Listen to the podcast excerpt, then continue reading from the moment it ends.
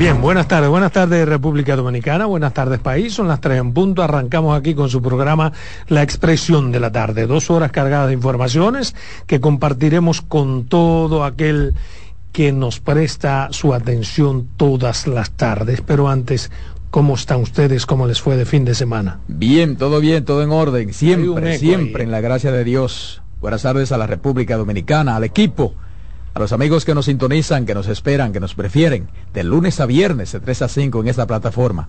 La expresión de la tarde está en el aire en CDN Radio. 92.5 FM para Santo Domingo Sur y Este, 89.9 FM Punta Cana y 89.7 FM Santiago, toda la región del Cibao. Avanzando el mes de enero y el año a 8, 2024, Carmen Guriel. Gracias, Adolfo Salomón. Ángela Costa, el patrón. Pero dígase verdad lo que dice Adolfo, total, vamos a Dicen celebrarlo. que el cumpleaños hoy, pero No, si no, no, no, Dice, no, no. ¿qué Pero- día usted ah, Pero si ustedes quieren que lo celebremos, lo celebramos, pero ¿cuándo no. es entonces? Porque Mayo ya- próximo. Bueno, ahora no. Ay, es de mayo, igual que, que Roberto. Roberto de mayo. hay mucha gente que cumple en mayo. Ah, bueno, es mayo, mi 8 niño de mayo. Señora, buenas tardes. 17, Buenas- Mi hijo cumple el primero de mayo. Sí. Sí. Ese no trabajará nunca ese día. Señor, buena- señora, buenas tardes. De verdad, un placer inmenso estar con usted en esta expresión de la tarde.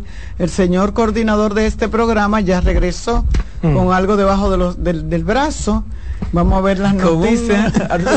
Arzuelo, que le llama. Será un orzuelo. Vamos, vamos a ver las noticias porque vino hasta con un traje de lo más Ah, lindo no, es que él va, No, él le toca hoy ir a la, a la, semana. a la semanal. No, Bueno, a Luis Abinader semanal. vaya. Bueno, te toca a ti hoy. Tiene una no moneda. No, no. Claro. Usted que ellos viven, ellos se viven quitando la, próxima semanal. semana. Perdón.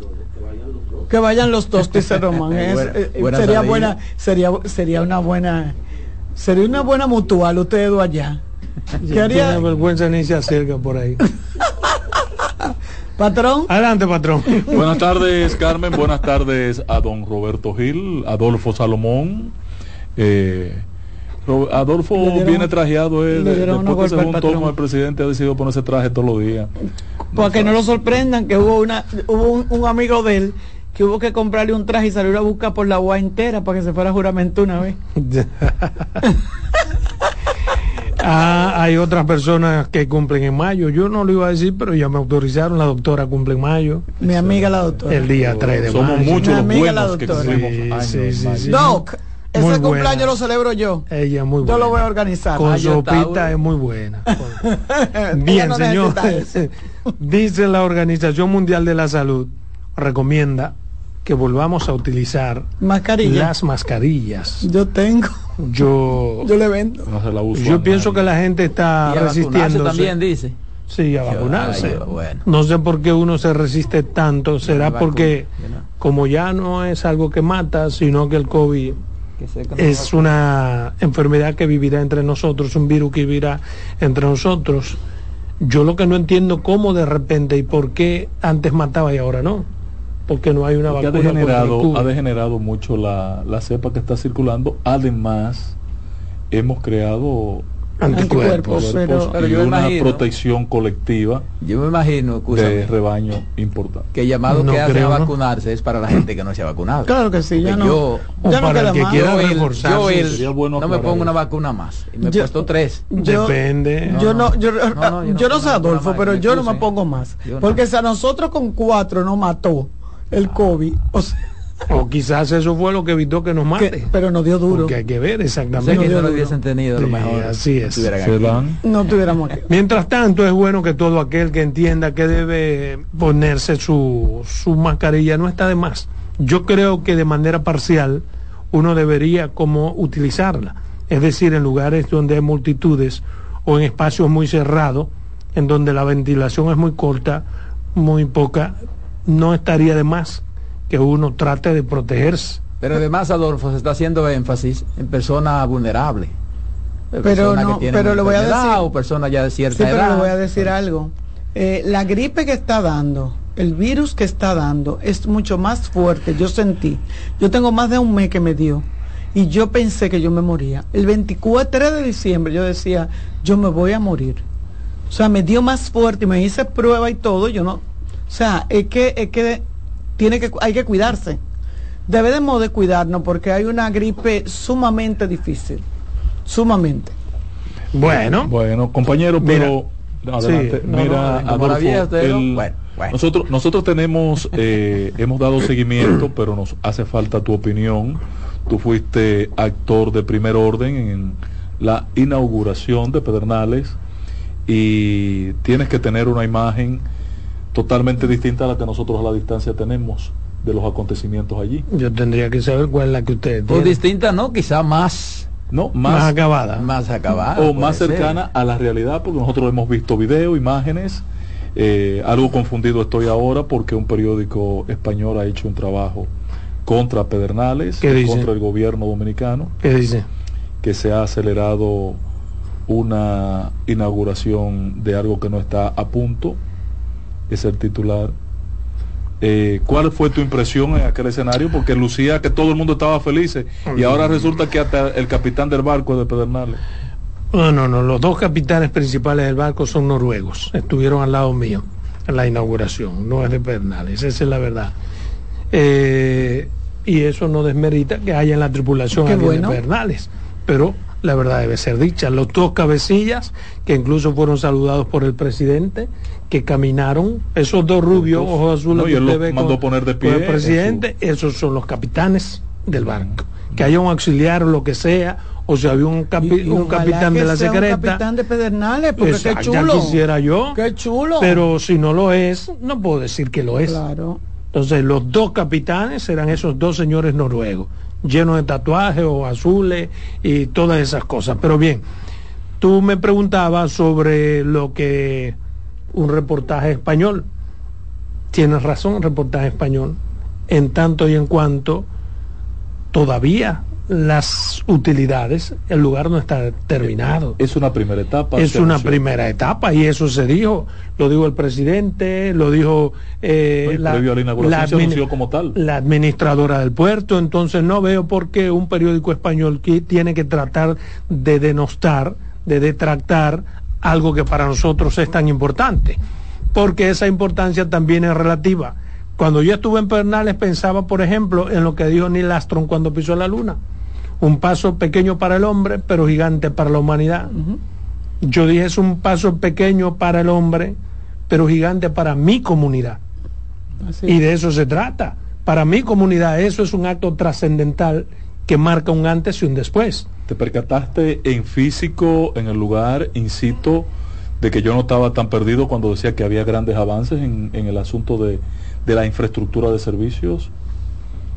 Grandes avances no, tú te refieres a los hoteles. No, no, a, la estructura con que recibirían la delegación, que se, se, se, crearon facilidades. Para ser honesto, falta muchas cosas, ¿eh? y muchas cosas se, se apresuraron porque eh, se supone que había un plazo para que llegue esa embarcación y había que crear un boom, llenar unas expectativas, y qué bueno que se hizo, porque eso, ¿qué es lo que ha provocado? Motorizar ya la gente vio esa realidad, sabe que los buques llegan, sabe ya cuántos buques llegarán en los próximos años. al mes vendrá este Exactamente. Entonces, ¿qué se necesita?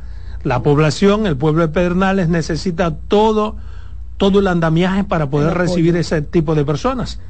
En esta ocasión las personas fueron como parte de, de un viaje que tocó dos puertos. ¿Y qué tal Pedernales? Vieron, a eso me refiero, Pedernales necesita todo lo que se necesita para que tengamos un crucero, eh, un, turismo de crucero. O sea, pero perdóname, cuando te pregunto por Pedernales, Adolfo, te pregunto por la ciudad de Pedernales. O sea, Cabo Rojo ya lo vimos. Hay una infraestructura mínima que puede perfectamente recibir el barco y a sus eh, cruceristas. Ahora, de ahí deriva que llevemos una parte de ese personal a, la playa, otro a la laguna, otro a, a la frontera y otro a Pedernales. Ahora, en Pedernales, sin Bucanyé, ¿qué vaya a buscar la gente? Te repito con toda honestidad, todavía no están dadas las condiciones para que sigamos recibiendo cruceros. Porque de nada sirve tú recibir cruceristas si tú no tienes nada que ofrecer. Ahora, eso que ocurrió obliga y está obligando de manera acelerada a que la comunidad, a que el pueblo, a que Cabo Rojo se prepare para los próximos viajes ¿Qué podemos ofrecer, por ejemplo, en Pedernales? Bueno, hay un batón ballet que va a recibir cada cierto tiempo, hay que prepararlo. ¿Qué tienen Pedernales? Que le decía yo al presidente, porque yo vine con él en el avión, me fui con él, le decía, Pedernales tiene ciertas cosas que si vamos a comenzar a recibir de manera masiva, tenemos que adecuar de inmediato. Que, por ejemplo, hay mucha gente que no lo sabe. En Pedernales, ahí en ese parque Aragua, hay arte, arte rupestre, que data de 3.000 años antes de Jesucristo. Y hay cuevas con muchas, eh, eh, ¿cómo se llaman? Pictografías eh, de la era precolombina. Hay muchísimas cosas que ofrecer. Está Pelempito. Tenemos 17 especies de orquídeas que son endémicas. Para que un animal que es... tenemos ahí en Barahona que puede bajar con facilidad a Pedernales porque el crecimiento de la región, el único larimar azul del mundo. Entonces, tenemos también gente que sabe hacer, digamos, medalla, que sabe hacer cosas con concha de, de, cuenca, de, de, ¿cómo se llama?, de coco. ¿Qué es lo que busca un crucerista cuando llega a un territorio cual que sea? Llevarle a su gente un souvenir. Un souvenir. Entonces, ¿qué mejor souvenir que un larimar? Bien hecho, bien, una cosa artesanal, bien elaborada.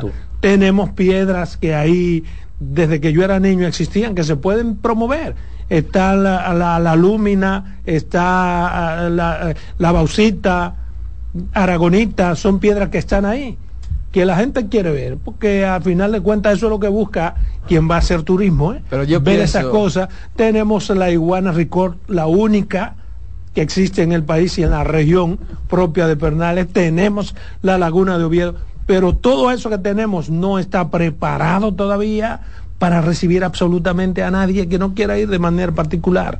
Esa es la realidad.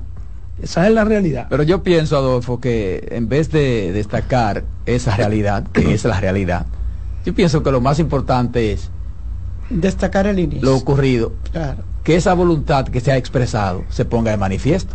Porque como tú dijiste, eso va a obligar a que a eso se le dé un acelerado. Sí, pero si no se le presta atención a tiempo, Roberto, que creo que es la preocupación de Adolfo previo al viaje a, Pedernales y post viaje a Pedernales, es que luego se convierte en una decepción. Sí, pero es que no, eh, ¿cómo te digo? Si tú quieres enseñarlo a pescar, pues tú le das un pescado para que se alimente. Pero si es para vivir, que aprenda a pescar. No significa que el gobierno tenga que llevarlo todo a Pedernales. Exacto porque la mano de obra en los empleos están en Pernales. Y cada uno de manera particular o nosotros de manera colectiva tenemos una responsabilidad. Por ejemplo, todo eso que yo estoy diciendo que está en diferentes sitios, la gente también tiene que organizarse. Claro. Por ejemplo, eh, preparar, digamos, una flotilla de, de, transporte turístico que sea capaz de llevar la gente a la cueva. Debe haber tres, cuatro, cinco, seis pernalenses que quieran hacer ese negocio y que lo comiencen para que no lo haga otro. Los bares. Tenemos dos, dos, dos eh, agencias de taxi. Todas esas cosas no hay que esperar que el gobierno sea el que tenga que financiar todo. Hay que hacer muchas vainas y tenemos que empoderarnos. Pero precisamente eso que ocurrió hace que esa gente se motive en hacer eso. Pero ya creen en el proyecto. Por eso digo, exacto, al ver el barco, al ver la realidad, al ver el muelle, ya creen que tiene espacio físico en donde se puede instalar parte de lo que he dicho, como la tienda del Arimar ah, y muchísimas cosas, hasta Barbacú se puede vender de Haití ahí. si se quiere dar la impresión de que eh, un pueblo, dos naciones, muchas cosas. Y, compartir el turismo también, porque una de las ofertas de, a los cruceristas es que puedan ir a la frontera cuando eso esté normalizado. Pero hay gente que veo que intenta detractar, que no, que el presidente y que, que eso no sirvió. Sí sirvió, y lo sigo comparando, repito, con el viaje a la luna paso trascendental pequeño para el hombre, trascendental para la humanidad. Para que quizás para el mundo esto es un paso pequeño, pero para mi comunidad es un extremado paso de avance. Esperemos que no se dé entonces lo acontecido con la luna. Pero ¿por qué tú no esperas que se dé lo acontecido? Porque lo acontecido con la luna es que no ha vuelto nadie para allá después del 2000, bueno, del 1972. ¿Tú crees que no ha vuelto? Mira, el mensaje, el mensaje interesante y eso, de eso es lo que se trata. Y yo creo que lo que hay que resaltar es el mensaje, es ya estamos aquí, ya estamos en pie. Yo no creo que eso de eso dé lugar hacia, un, hacia una marcha hacia atrás, un retraso. Yo no lo creo. Yo creo que ya Pedernales a partir de ahora es un antes y un después. Para mí, estoy, estoy segurísima que se van a empoderar, como dice Adolfo. Después que usted dice, llegan 2.500 cruceristas cada 15 días. No, espérate, yo voy a, yo voy a comenzar a registrar mi compañía. Yo voy a poner. Pero además de los cruceristas, que no son, digamos, el meollo principal del asunto, eh, son nueve hoteles de primera clase. Hay dos en gris. Dos. ¿Tú sabes lo que es un hotel en gris? El presidente hizo el compromiso de que, de que se está listo, que se está listo para diciembre en Pañete. Cena Yarbe Pañete. Pañete, en Pañete. Pañete. No, pañete. Pañete. Pañete. Pañete. Eso se estará o sea, la acción era empañetar. Sí, la de empañetar. Estarán listos esos dos hoteles. O sea que otro paso de avance. O sea, el aeropuerto ya se está convirtiendo en una realidad. ¿Entiendes? Atención Pichardo, ¿eh? O sea Además, que, tiene que, que ese escepticismo tuyo en el fondo que quisiera que la vaina fracase. No, no, yo creo en Eso fue lo que le dijo el presidente a Diony, a mi hermano Diony. Míralo ahí, tú no creías, ahí está, ahí está el turismo. Fue eso lo que le dijo. Seguro. Sí. ¿Y por qué le dejó la mano tendida? No le dejó la mano tendida, no es verdad. No te hagas eco de esa cosa. No, el presidente había saludado a Diony. Y después que lo saludó, el presidente luego subió al podio a decir unas palabras. Es como si yo, si nosotros nos saludamos, dime cómo tú estás, patrón. Y ya, si yo vuelvo y te digo una vaina, no tengo que saludarte porque ya te saludé. Fue eso lo que pasó. Ah, eso no salió en el video. Ah, no, porque el, el, video está, el video está editado con toda la mala leche y aun cuando lo pongan como va, si se quiere vender que eso fue lo que pasó, podría verse así. Tú llegaste a hablar con el presidente de Bucanye, porque a mí lo que me preocupa es el de Bucanye. Yo hablé que están como por hacerle ñau. El presidente, yo hablé de todo. Te dije que en el avión solamente iba su esposa, él, yo y su hija. O sea que hubo tiempo de hablar muchas cosas. Ay, qué interesante. Pero además, señores, lo que está ocurriendo en Pedernales tiene que verse como un asunto de Estado. Porque supone que eso es un proceso, le va a tocar a, otros gobiernos. ahora es todo una inversión. Le va a tocar a otros gobiernos también. Hasta ahora es todo una inversión del gobierno. Entonces, y es necesario que ya el sector privado vea que hay una realidad. Entonces esa inversión del gobierno que tú has visto que es cuantiosa, no es verdad, millones no es verdad que la van a tirar por la borda, porque sí, hay otros mezquinos, mendigos politiqueros, que intentan detractar diciendo que se trata de una obra, eh, una actividad eh, política. Eh, bueno, si tiene que redituar en beneficio político, pues así se hará. Debe ser. Sin embargo, esa no es la acción principal por una lógica. Pernales es una de las provincias con menos votantes. Exacto esa obra no se inscribe y es obvio eh, en el festival de inauguraciones apresuradas que hay. No, pero que si fuera por por por por, por concitar votos la hubiera hecho en San, no 27 mil votos. Si hubiera sido por voto, lo hace en Santiago o en las provincias grandes. Lo que significa que quieran o no, hay que reconocer que hubo un hombre con una voluntad trascendental para hacer una obra trascendental. Eso es lo que ha pasado.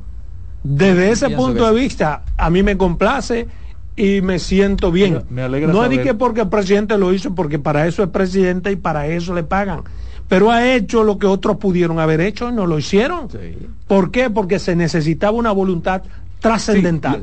y esa es la diferencia. ¿eh? Lo que falta ahí, Adolfo, es que, que el presidente y su equipo debe reconocer que él no llegó y no había nada o sea, allí había todo un proceso que se llevó años. No, ahí había nada. No, ahí había nada.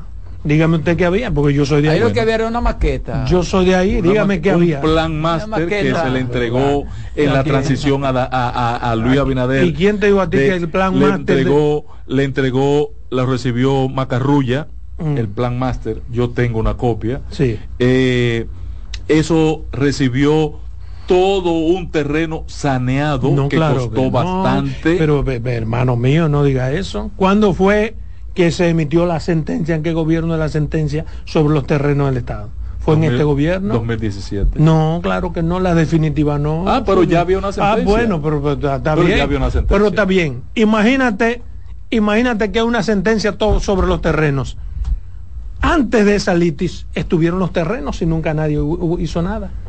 Pero no se trata de que los terrenos yo comparto tu visión bueno entonces entonces reconoce que hubo una voluntad que hubo una voluntad de hacer algo trascendental que hubo una voluntad que nos costó 27 que Danilo pudo haber hecho lo que hizo. lo que cueste, bueno pero ¿y cuánto le iba a costar a Danilo? no iba a ser lo, lo mismo. mismo bueno lo entonces mismo. entonces ¿por qué resaltas que... el dinero invertido? no lo merecemos. Los porque no es solo claro, no, yo que no es estoy de Pedernales es la región Enriquillo no- que va desde Barahona a Pedernales con todas sus comunidades la provincia de Pedernales aun cuando es una de las más pequeñas en densidad poblacional es una de las más grandes en territorio. Pedernales tiene 2.080 kilómetros cuadrados como provincia. Consecuentemente tiene que ser tomado en cuenta. Totalmente el de desarrollo del país si se desarrolla Pedernales crece. Y se desarrolla la región y se desarrolla Exacto. el país y se desarrolla Entonces, véalo así. Pedernales. excelente la iniciativa. Ahora no todo comenzó con Luis Abinader porque es que queremos pero, vender una idea pero ¿quién de que no había nada de que de No que había. llegó Dios hizo ah este hombre no había eh, el nada. 17, yo el que soy 17 de ahí que he del 2020, recorrido ¿verdad? yo que soy de ahí que desde niño he recorrido esas playas ahí estaba la Alcoa Exploration Company y dejó dos hangares. Es lo que había hermano. Esa es una realidad. Pero- pero- que había un master plan. Pu- puede haber 70 master plan sin embargo ese master plan no es el plan que se está aplicando lo pagó el Estado dominicano Yo no estoy diciendo hay que una lo pague o diferencia no. porque el esta, el- esta visión de Pero Luis yo no es quiero una caer en de eso. alianza El problema es que yo- que hermano, dio resultados es que yo no yo quiero no veo- caer en yo eso, no eh, como, en eh, lo caer que, en eso, Permíteme ¿no? aclarar Eh, lo que hizo hay, hay dos, Danilo, hay- hay que- dos visiones distintas. No, no, pero, pero para la gente, para que la gente lo entienda. Pero que la Hay gente dos no le interesa distintas. eso, pero- Pero permíteme decirlo, hay dos Dios visiones mío, distintas. Danilo qué tenía una visión de concesión. De concesión. Luis tenía una visión, tiene una visión Mm. de alianza ¿Y pública por qué Danilo no lo concedió? hasta la que Pero porque Danilo no pudo- aparecieron los Ah, interesados. Ah, porque no aparecieron. Y ellos aparecen, los interesados aparecen. Ahora, hubo un interesados- presidente, perdóname, no, no, no, no, no, pero ya no sea realidad, mezquino, o sigue siéndolo si tú quieres. Hubo un presidente que se puso los cojones, coño, y fue por el mundo y prueba- buscó los inversionistas. Es una prueba muy débil. Y hubo un presidente que dijo, sí, lo voy a asumir. Y aquí está el territorio, ahí aquí está el mateplan. Y ahí se está haciendo, perdón, lo que había que hacer. No sea tan mezquino de por No Dios. hay juez Ah, que te bueno, favorezca perdón, perdón, perdón, pero, perdón, pero, pero, pero es que esto es fácil. Esta discusión se termina rápido. ¿Qué es lo que usted quiere? Que le reconozcamos. Sí, exactamente. Que, No, no, que le no, no, reconozcamos no, no. a Una medalla, Danilo. No, no. No, porque yo soy ahora mismo el reconocimiento este público. programa Le hacemos el reconocimiento público. claro que Hacemos una placa. evitamos- no, no, el país no inició el 17 de agosto del Pero ¿y año quién ha 2000. Todos lo dicho que inició? Pero ¿por qué insisten en eso? Porque nadie, yo fíjate en mi, mi discurso, incluso no estoy siendo lisonjero de un presidente. No lo eres. Porque digo que esa es la obligación del presidente. Ahora tomó una decisión trascendental. Porque nadie jugado, creyó en y se- eso. y se la ha jugado. Nadie ha creído nunca en Pernales. ¿Por qué? Porque lo ve en términos de voto. Dice, no, ahí lo que hay es 7 mil votantes. Cuatro es una inversión tan Los grande. para hicieron una maqueta, pero no este creían en tipo, eso. coño, hizo lo que había que hacer. No, porque la visión era distinta, Roberto, y se, Ah, estaba vendiendo, bueno. se estaba vendiendo que los franceses vinieran, que vinieran los españoles, Ah, y este y hombre decidió Era- no, no, yo voy a empezar yo y que atrás venga el que quiera. Así es Eso se es hace. todo, esa es la diferencia. Sí, pero esa es la esa gran es la es- diferencia. No, esa es la diferencia la grandeza. Pero había, Manuel había, Tejada. había Esa es la- algo atrás. Oye, esa es la diferencia. Patrón, esa es la diferencia y la grandeza. Esa es la diferencia y la grandeza. El hecho de que tú digas que me caigan atrás, yo voy a iniciar, esa es la grandeza. Perfecto. Esa es la grandeza. Yo lo Porque no partamos de que- no lo escondo. pero entonces, ¿qué es lo Yo que no tú quieres que diga? Como dice eh, Pero- Adolfo. Pero yo estoy pero- destacando lo que es. Y tú te estás diciendo, no solo Luis. No. Eh, yo, Danilo, yo- Sí, pero- está no bien. Expresidente Danilo. Medina. Está bien. Reconocemos. Con el inicio de Danilo y la continuidad de Luis, eso es lo que quiero que diga. Ya. Y te voy a decir que también ustedes son mezquinos. Ustedes sí son mezquinos. Porque Porque ustedes debían reconocer que Mm. hay un anuncio que hace el presidente Luis Abinader, mm, que es fruto de este programa en boca de Carlos Julio Félix. mm. No hemos la reconocido. carretera Pedernales No hemos reconocido que- a Carlos Julio. pero esa, esa carretera tiene en carpeta 16 años. Sí, correcto. Hay un presidente, vuelvo y te digo, que ahora tuvo la voluntad, porque lo La que pasa con nosotros, sí, claro, Pues no es una obra de Carlos Julio entonces. No, él la había reclamado. Bueno, pero le hemos reclamado Yo aprendí a vincular a, a, con Pedernales. Sí, pero eso estaba escrito. Vamos a darle ah, otra placa. Esa otra, otra placa para Carlos Julio, perfecto pero eso es un reclamo de hace muchos años y qué bueno que se materialice. Vincular esas dos regiones. Dicho sea de paso, Carlos Julio se estuvo en casa cuando el presidente fue a visitar a mi madre y le manda a ustedes muchos saludos. ¿Vivió café con el presidente allá? Estuvo con nosotros ahí y le eh, entregó al presidente una gorra y también que dice Pedernales, él se la entregó e invitó al presidente para la puesta en circulación de, una obra que él va a, poner a circular. Eh, y el presidente, también, es muy probable que el presidente acuda a esa actividad del amigo, hermano, compañero, compoblano Carlos. Consígase una caja de placas. sí, porque dime a quién más le damos una placa. A más nadie. Mezquino, carajo. Vámonos a comerciales. En breve seguimos con la expresión de la tarde. Estás en sintonía con CDN Radio. 92.5 FM para el Gran Santo Domingo, zona sur y este. Y 89.9 FM para Punta Cana. Para Santiago y toda la zona norte en la 89.7 FM. CDN Radio la información a tu alcance. Una institución referente nacional y regional en el diseño, formulación y ejecución de políticas, planes y programas de este ministerio ganador del Gran Premio Nacional de la Calidad.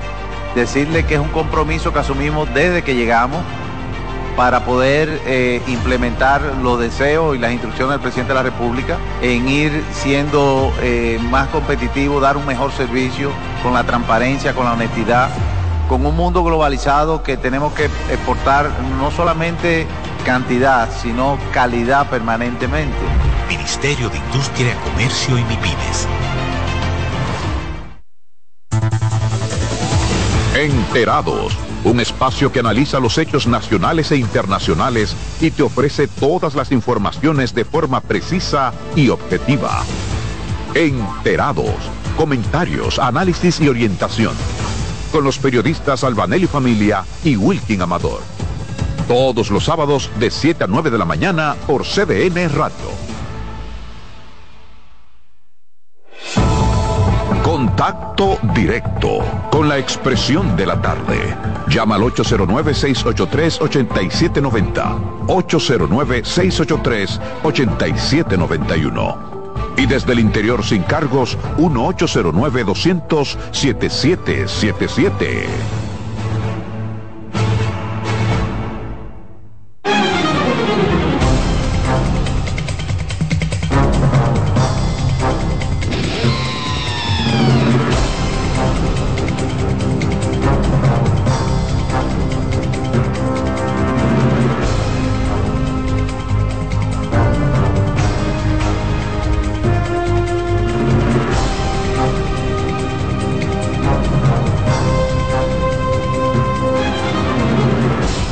Bien, continuamos aquí en su programa La Expresión de la Tarde con el 809-683-8790 y 809-683-8791. Usted contacta con nosotros. Yo tengo dos temas que de manera breve quiero compartir con ustedes. Y el primero está relacionado con las actividades proselitistas que ya arrancaron. Arrancaron y desde aquí hasta el año que viene su ebulla. Y nos llevó quien ustedes saben. Y bueno, inició el año y la campaña política, inició con la participación del presidente Luis Abinader, un acto masivo apoyando a todos los candidatos municipales de su partido. Muchos han querido detractar esta actividad del presidente, es una actividad política, no es verdad que es ilegal, porque no es el presidente que está autopromoviéndose en campaña, sino que como ciudadano con derechos constitucionales está en política apoyando a los candidatos de su partido, porque el presidente lo que es un político, consecuentemente no es ilegal, tiene derecho y no es una campaña presidencial. Todo esto plantea un panorama positivo que favorece al Partido Revolucionario Moderno y también al PRM. Digo, al PRM y también al presidente. ¿Por qué? Bueno, a favor del PRM, porque de cara a las municipales, el impulso que un presidente da a todas las candidaturas de su partido es inconmensurable. Con su sola presencia es un empuje que de manera directa o de manera indirecta eh, ayuda, ayuda a que los candidatos puedan aumentar su popularidad y consecuentemente las posibilidades de participación. Pero también, aunque no está en candidatura presidencial, también favorecería o favorecerá al presidente cuando le toque su etapa de campaña, que será seis meses después.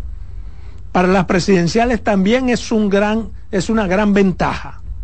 Pues cuando el presidente recorre todo el país promoviendo a todos los suyos, a todos sus alcaldes a nivel nacional, en cada comunidad, de manera indirecta se está promoviendo a sí mismo. Y no tiene un impedimento legal, pero nadie puede impedirle que apoye a sus compañeros de partido. Lo que significa repito, apoyarse a sí mismo. En la medida en que un presidente en campaña esté con esa efervescencia, en la medida en que el PRM logre la mayor cantidad de alcaldes, esto implica una mayor fuerza política que empujará la campaña presidencial que liderará el presidente Luis Abinader. Imagínense ustedes que la mayoría de las encuestas o todas las encuestas, aún las más mezquinas, le dan al presidente un porcentaje de votos hacia las presidenciales por encima de un 50%, imagínese un presidente ahora tirado a la calle. Lo mínimo que uno debe suponer que un presidente en campaña debe sumar son 5 o 10 puntos y se gana con el 50 más 1 con el 50 más 1 es que se gana en la primera vuelta. Lo que garantiza esto, a mi modo de ver, las posibilidades de que el presidente Luis Abinader gane fácil las presidenciales en la primera vuelta. A menos que la montaña no para un ratón o que todos los planetas se alineen en contra de él. Así es como yo lo veo.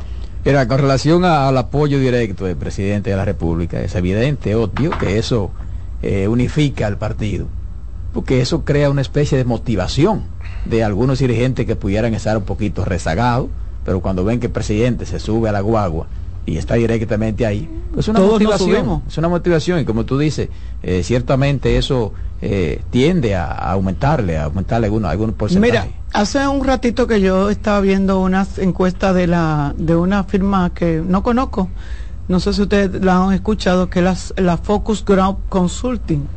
Dice la Focus Ground Consulting que el presidente Luis Abinader en diciembre tenía un 55.8%, el, presidente, el expresidente Leonel Fernando un 27.1% y Abel un 11.9% de posibilidades para ganar las elecciones presidenciales de, de este año. ¿Y Leonel? Eh, un, un, 27.1 y Abel un 11.9, que si tú lo sumas, eh, bueno, te darían un 38, 39 eh, entre los dos. En las encuestas del gobierno, digamos, Leonel lo pasa de un 24.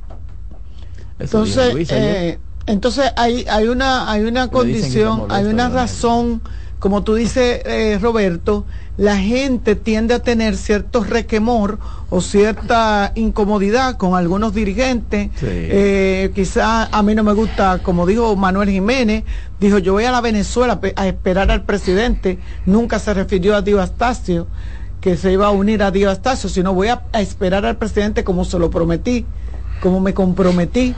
Entonces, eso que tú, que tú dices, esa presencia del presidente de la República. Y tiene razón, manda un mensaje. Claro que sí, el síndico, el alcalde. Tiene razón. Claro que tiene razón. Tú no puedes eh, eh, maltratarme y esperar que yo te bien trate. Claro. Claro, claro que sí. Y él ha sido muy maltratado por los PRMistas. ¿Entiendes? El PRM... Maltrataron. Entonces no pueden esperar más que eso, un trato decente de un hombre decente. Con quien para mí Manuel Jiménez es un hombre decente, y un trato consecuente con quien ha sido, consecuente. con él. El presidente ha sido extremadamente consecuente con Manuel, lo ayudó de una forma que si él tenía esa popularidad con la que perdió, sin la ayuda de Luis, hubiera sido quizás la mitad o menos. Exacto, aunque Manuel, como dice tú, tenga la razón de comportarse aquí. Yo creo que él al final tiene que expresar eso en el apoyo pero él al candidato, porque, porque si él está apoyando al presidente y el presidente está apoyando a ese candidato, bueno, pues debe haber entonces una... Ahora, Además, Manuel debe hacerlo, oye lo que te voy a decir. Manuel no es político, Manuel debe ¿eh? hacerlo, ¿tú sabes por qué? Porque ya, desde ya, Manuel se está quedando solo. Pero recuerda que Manuel no es un político. Ya la, gente de Manuel ya están. Oye, hermano, lo primero, en el camión, lo primero es ¿eh? que tienen que quedarse solo. Claro. Lo primero que tienen que quedarse solo porque no son gente de Manuel, son gente del PRM. Lo segundo es que Manuel no es un político y lo evidencia en todos sus Es un hombre que por ciertas condiciones, ciertos méritos, cierta prestancia, hasta por fue cogido como candidato y ganó porque no tenía un blanco de ataque. Pero demostró que no es un político. Y lo que está haciendo es devolviendo el favor al presidente. Consecuentemente, que Manuel se sume o no se sume no será un gran problema. ¿Entiendes? Porque todo lo que le apoyaron a él lo, hicieron por encomienda de, su partido y, del presidente. Y están haciendo lo que tienen que Ahora, hubo una observación de Manuel Jiménez en ese escenario que no debe quedar inadvertida. Eh, al referirse al presidente que manifestó y reiteró su apoyo, su compromiso con el presidente Luis Abinader y su candidatura, y como dice Carmen, no así con la candidatura de Dio Astacio, advirtió sobre el triunfalismo. Ustedes le tomaron ah, la lectura al concepto del triunfalismo. Sí, pero es verdad. Habló del es verdad que hay gente que tiene cierto triunfalismo. yo voy más lejos, pero yo voy más lejos y lo hemos dicho aquí. Hay funcionarios que están omnubilados. Hay funcionarios que se creen que tienen a Dios agarrado, ¿tú sabes por dónde? Por el rabo, pero Dios no tiene rabo. Pero, en el discurso, pero entonces no es por el rabo, porque dice que por fue la parte central. ellos no saben que no tiene rabo. Ellos ese fue, que tiene agarrado por el rabo, pero Dios no tiene ese rabo. Ese fue el mensaje central en las palabras que pronunció Carolina, Carolina Mejía, sí. del asunto de, del, del, triunfalismo, de, Mira, pero muy directo. La presidenta creyendo que ya. a propósito, la co-coordinadora no fue. La co-coordinadora, Farida Raful. No, no. Tú, eso es una, eso es, tú no puedes negar que era una vieja periodista, una periodista avieza, habiendo sido nombrada co-coordinadora de campaña.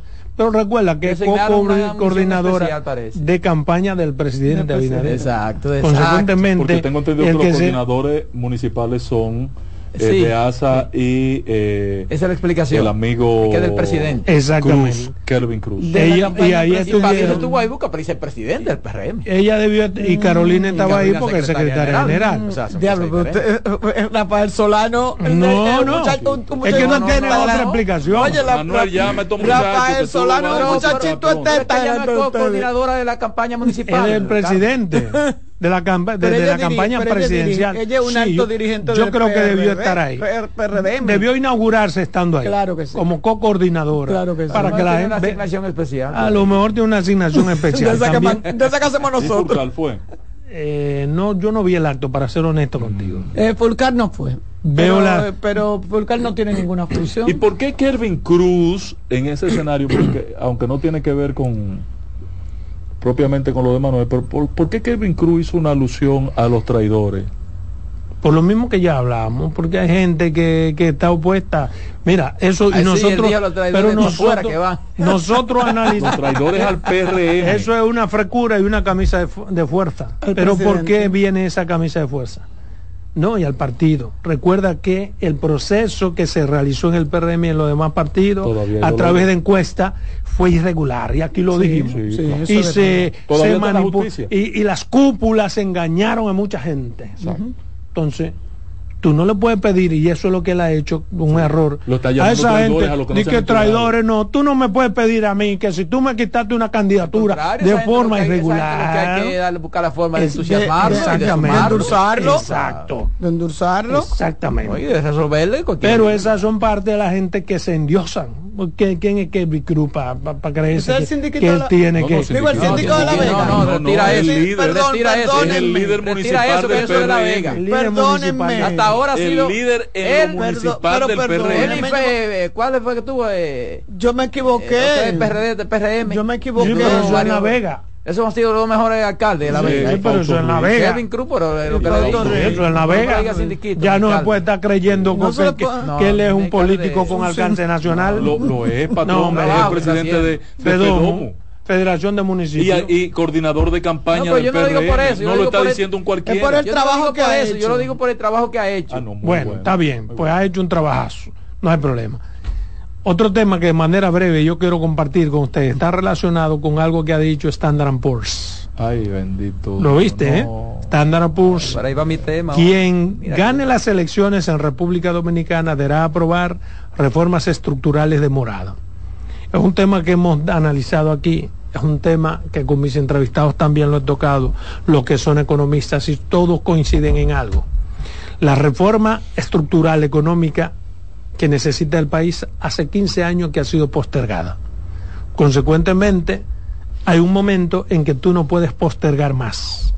Y parece que debido a la situación económica y a los entuertos económicos nacionales e internacionales, ha llegado el momento de que para sobrevivir, de que para mantener un país eh, creciendo económicamente, estable económicamente, hay que tomar algunas decisiones drásticas. Luis será presidente, entiendo yo, puedo estar equivocado yo creo, hasta ahora creo que no, no hay quien le gane a Luis. Puede eso variar mañana. Pero si Luis es presidente, probablemente en algún momento tendrá que preguntarse, diablo, ¿y para qué yo quise reelegirme? Porque esas decisiones trascendentales que tendrá que tomar no son graciosas para él ni para la estabilidad económica y social del país. Consecuentemente, habrá que apretarse los cinturones para tomar las decisiones que hay que tomar. 19 años postergándose esa reforma fiscal, ya no aguanta más. Luis ha dicho en ocasiones que habrá que tomar una reforma fiscal. Todos los organismos económicos nacionales e internacionales entienden que hay que tomar las decisiones. Todos los economistas de FUSTE entienden que hay que tomar esa decisión el problema es quién le pone el cascabel al gato. Y parece que tendrá que ser el presidente Luis Abinader, porque no se ha referido al tema de manera directa ni de manera indirecta, porque eso chocaría incluso con su propio discurso. Decir que no tomará, que no hará una reforma, sabiendo que la hará, sería una contradicción, o viceversa. Decir que hará una reforma para luego decir que no la hará también es una contradicción. Consecuentemente, y es a lo que yo le he dado seguimiento, el presidente en ese tipo de anuncio económico ha sido extremadamente parco, muy comedido, y no ha dicho ni una cosa ni la otra.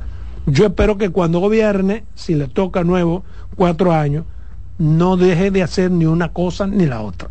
Él tendrá que hacer una de las dos. Después que él está en reelección no se ha referido al tema, pero antes sí se había referido a la necesidad de que... Pero tú te contradices.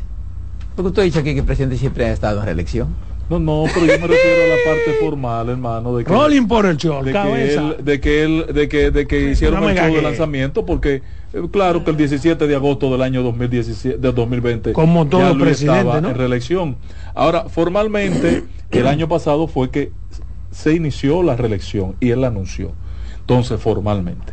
Y a partir de ahí no se refirió más, pero previo a eso sí decía que el próximo gobierno tendría la tarea que lo hizo de manera responsable no debió decir no lo ha vuelto a decir más porque sabe lo que eso significa ahora en el caso de Standard Poor's porque sabe que la irresponsabilidad de la claque política va a tomar ese tema como un tema de campaña, aún sabiendo, aún sabiendo que esa medida hay que tomarla. puede resultar de nada pero, pero por eso mismo que se queda callado. y se pone a meterse en eso. Lo importante son dos temas.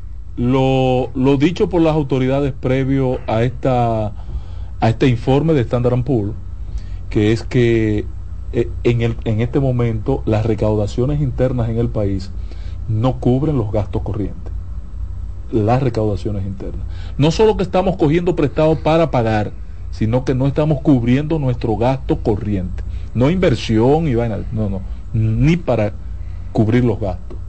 Y lo segundo es que Standard Poor's no está calificando a República Dominicana, ha preferido posponerlo y condicionar el ascenso o descenso del nivel de riesgo del, del país a que se haga o no la reforma y oigan específicamente para qué, para que el país esté en condiciones de cumplir los compromisos que tiene. Sí, pero lo que evidencia ahora que el país no está en condiciones de cumplir los compromisos que tiene. Pero precisamente todo eso que tú has dicho ha ocurrido precisamente porque no se han hecho esas reformas estructurales que han debido hacerse. lo, que ha forzado la situación, Roberto, más bien es los 33 o 34 ah, mil millones ah, de dólares que han cogido prestado en tres años. No, no pero, bueno, pero ok, te, te, voy a comprar ese, pero escúchame, escúchame, te, te, lo voy a comprar a medias. lo voy a comprar a medias si el problema viniera durante esta administración. Pero esa reforma tiene 19 años siendo pospuesta. Consecuentemente, el problema no puede ser Luis. Adolfo.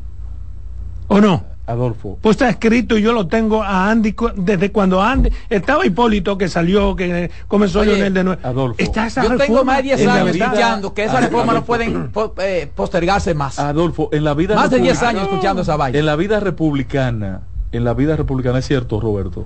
Hay más de 10 años diciendo que, que lo que hizo no puede postergarse, que, lo que hizo Danilo fue un parcho. Eso es verdad. Ahora, la realidad es que esto le ha puesto el acelerador la situación de nuestra deuda. Y lo va a seguir poniendo. Que debemos 74 mil, 74 mil millones de pesos, 34 de los cuales se han cogido en los últimos tres años. Ahora yo les recomiendo. y no se sabe en qué ha ido a parar. ¿eh? yo les sugiero. Estoy de acuerdo contigo y sé que a ese tema hay que buscarle un bajadero. Sin embargo, la reforma fiscal no tiene nada que ver con eso. No. Porque tiene 19 años demandándose. Bueno, yo lo que sugiero, dice es bueno, pero una cosa es lo que diga Standard Poor's. Yo estoy hablando contigo. que era un, eh, un político es que abierto. Tiene que situarse en el contexto actual. Exacto. es lógico. ¿En cuál se va a situar? Yo lo que quiero ver si tú puedes admitir que esa reforma está Ahora, durante mucho tiempo. Sí, claro. Ahora, y yo que quiero... la que hizo Danilo en el 2012 fue un parche. Pero no más palabras, magistrado. Yo quiero sugerirle al gobierno que al gobierno que que si en ese sentido van a hacer algo, que lo hagan en los dos primeros años. No, si lo ha en el primero. para que se le olvide. No, y para, para, que, tengan no, para que le luzca. esa, reforma tumba un gobierno. A cualquier gobierno. Pero para que lo tumba un gobierno. Por eso fue que, dije... Esa es la amenaza de eso. No, no, no, no, no, esa no es la amenaza. mira, perdóname. Pero alguien tiene que arriesgarse. Exactamente. No se hizo ahora porque se aspiraba a la reelección. Sí. Si Luis no, oye, el año que viene viene la reforma. No se hizo ahora supuestamente por la situación del COVID que se presentó para muchísimas no, situaciones. Por, no solo por eso, ¿eh? por muchas razones. No, se, no se podía hacer. Ah, no, se podía hacer. Ahora no se podía hacer, ¿verdad? Pero, exactamente, pero que la hagan al principio. Va a pagar un costo, pero tiene que pagarlo. tiene que pagarlo, exacto. Por eso yo decía en, en mi temita ahorita, recuerden que yo dije, en un año Luis va, se va a preguntar, ¿y para qué diablo yo me oye, Es precisamente por el, por el costo que, viene. Oye, ¿qué es lo que va a pasar? Vamos a ver. Entonces, cuando ocurra una crisis grande, entonces. vamos a joder todo. Buenas tardes. Buenas. Sí, yo estoy llamando a CBN. Pues dile. Dígale. Ok. Desde Santiago Rodríguez. Adelante. Un abrazo. Sí. Estás en el aire, diga, adelante. Sí, es Ambiori, pero es, pero es CDN. Ah, bueno. Buenas tardes. Buenas tardes. Adelante. Una pregunta para ustedes. Esa reforma esa deuda que dice el patrón de 74 mil millones de pesos que nosotros tenemos como país, o de dólares, perdón, como país, es una deuda que debe ser cargada al pueblo, porque la verdad es que nosotros a veces no soportamos tanto como ya eh, hemos estado soportando. Mira cómo está la crisis. Nosotros como pequeños empresarios tenemos que estar comprando dólares a 59, que los bancos no nos lo quieren vender. Más de 5 mil dólares. Y yo tengo una factura que pagar de 60 mil dólares y no encuentro cómo, cómo hacerlo para poderlo pagar. Entonces, la deuda ya que, que, se inquieren, que se, toman aquí los gobiernos, por ya sea por lo que sea que no tenga nada que ver con el pueblo. O sea, no, no deberían cargársela a uno.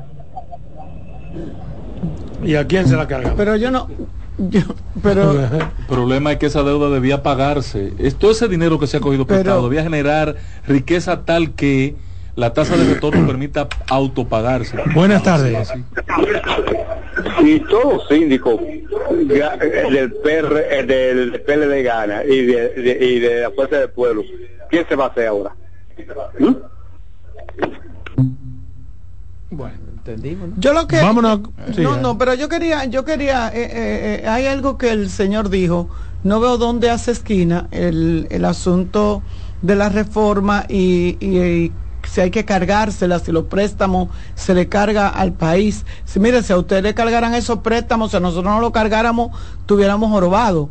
Pero eh, no sé dónde hace eh, no sé dónde hace esquina cuando él mismo está hablando de que tiene que pagar una factura de 60 mil dólares. si los dólares eh, tienen que ver algo con eso con los préstamos. Si tiene que ver algo no no tiene que ver con eso patrón. Y no vamos a confundir a la población. Exacto. buenas tardes. buenas tardes. Felicidades ese prestigioso programa. Gracias. Bueno el dinero está aquí en el país. Claro, parte está en países internacionales. Desde el periodo de, Lionel hasta la fecha, que lo recojan todo, que le devuelvan su patrimonio real, que el de Lionel era menos de 3 mil dólares. Ok. Vámonos a comerciales, regresamos con Roberto.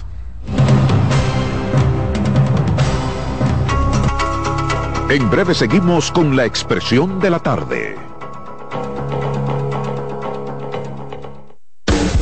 Estás en sintonía con CDN Radio. 92.5 FM para el Gran Santo Domingo, zona sur y este. Y 89.9 FM para Punta Cana. Para Santiago y toda la zona norte en la 89.7 FM. CDN Radio. La información a tu alcance.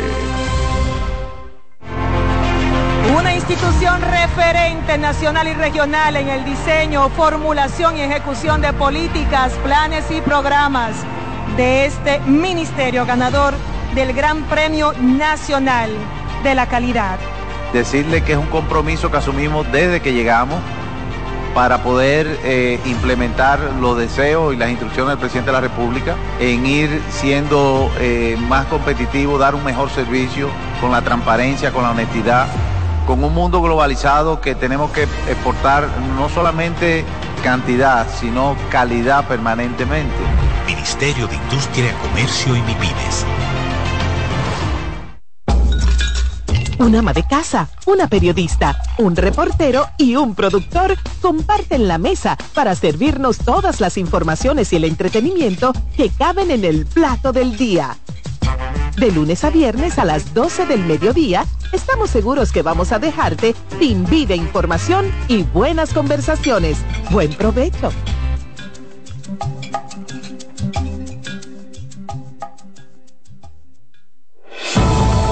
Contacto directo con la expresión de la tarde. Llama al 809-683-8790. 809-683-8791 y desde el interior sin cargos 1809-200-7777.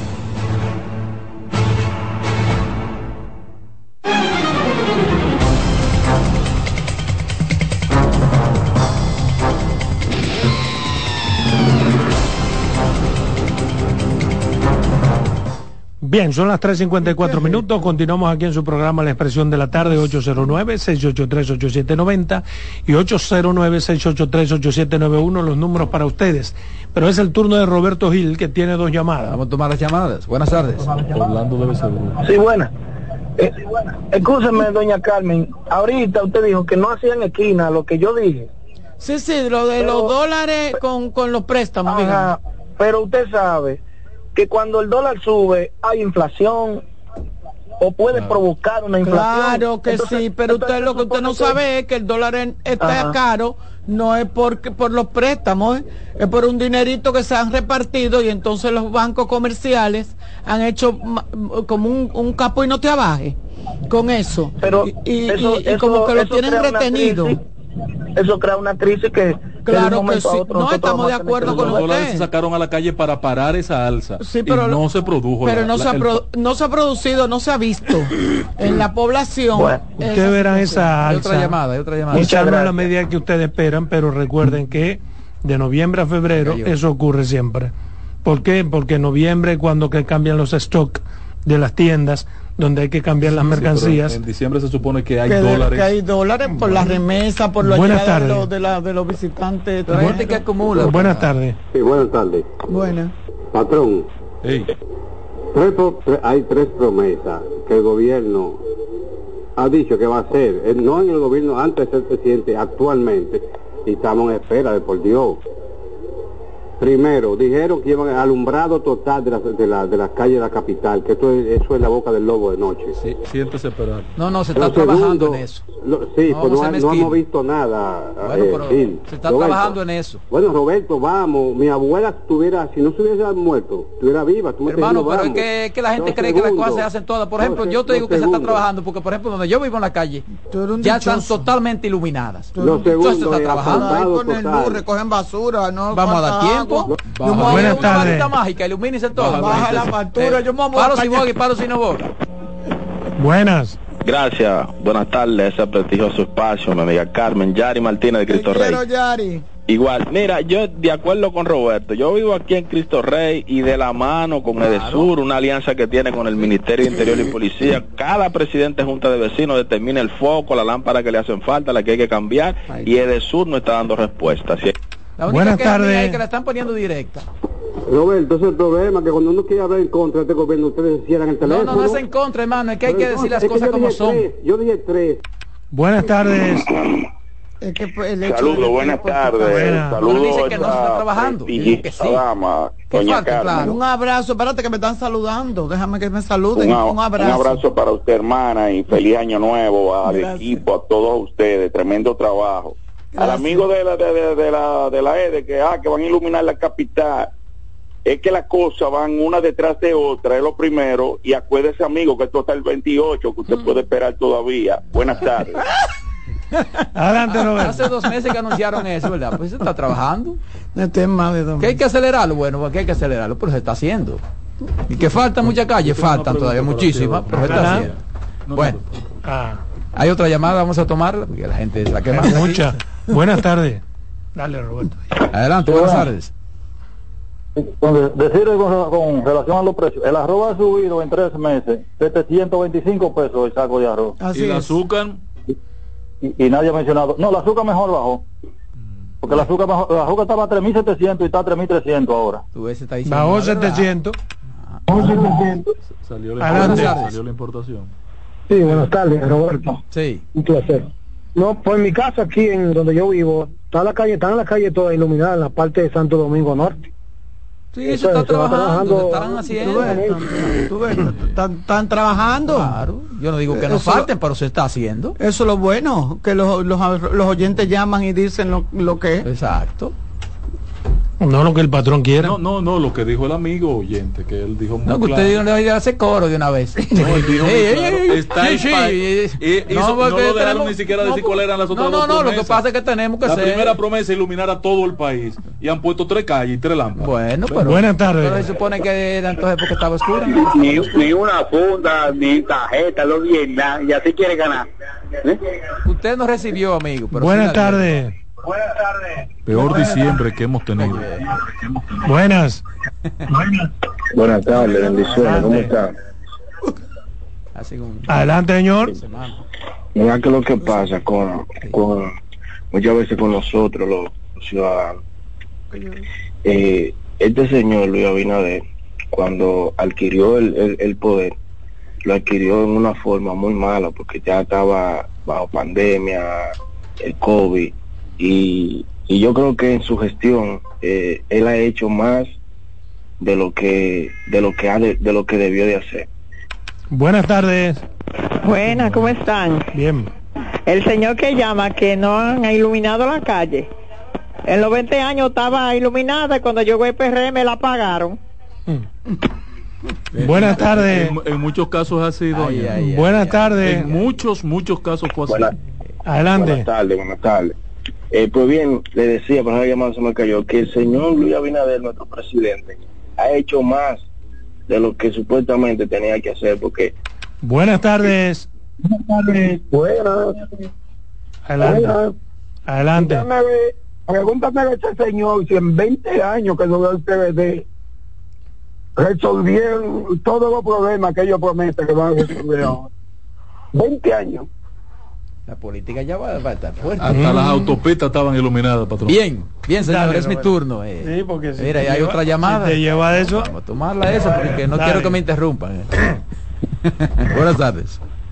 Buenas tardes. Ese es el mejor gobierno cogiendo préstamos. Pero busque las obras que han hecho. Ahora vuelven con la pandemia para volver a hacer otro lío. En propaganda es el mejor gobierno del mundo, pagando a los periodistas, comprando periodistas. Pasen buenas tardes. Ahí está su opinión. Ojalá, ese amigo, no manda, me, ojalá ese amigo no le pase como a alguien. Buenas tardes. Buenas tardes. Saludos, saludos, ¿cómo están ustedes? Adelante. Guillermo de Santiago. Sí. El patrón está por ahí, está por ahí, patrón. Claro, como todos los días. Lo hemos callado. Ok, patrón, patrón, usted que es de Santiago, por favor. Vamos a exigirle a Obras Públicas o a que sea que le corresponda el policía acostado que falta frente a frente al hospital de niños, Arturo Grullón. Solo hay uno. Los choferes y los motoristas imprudentes toman la vía contraria para evitar reducir en el policía acostado. Y eso ha provocado muchos accidentes. Buenas tardes. El patrón lo va a donar.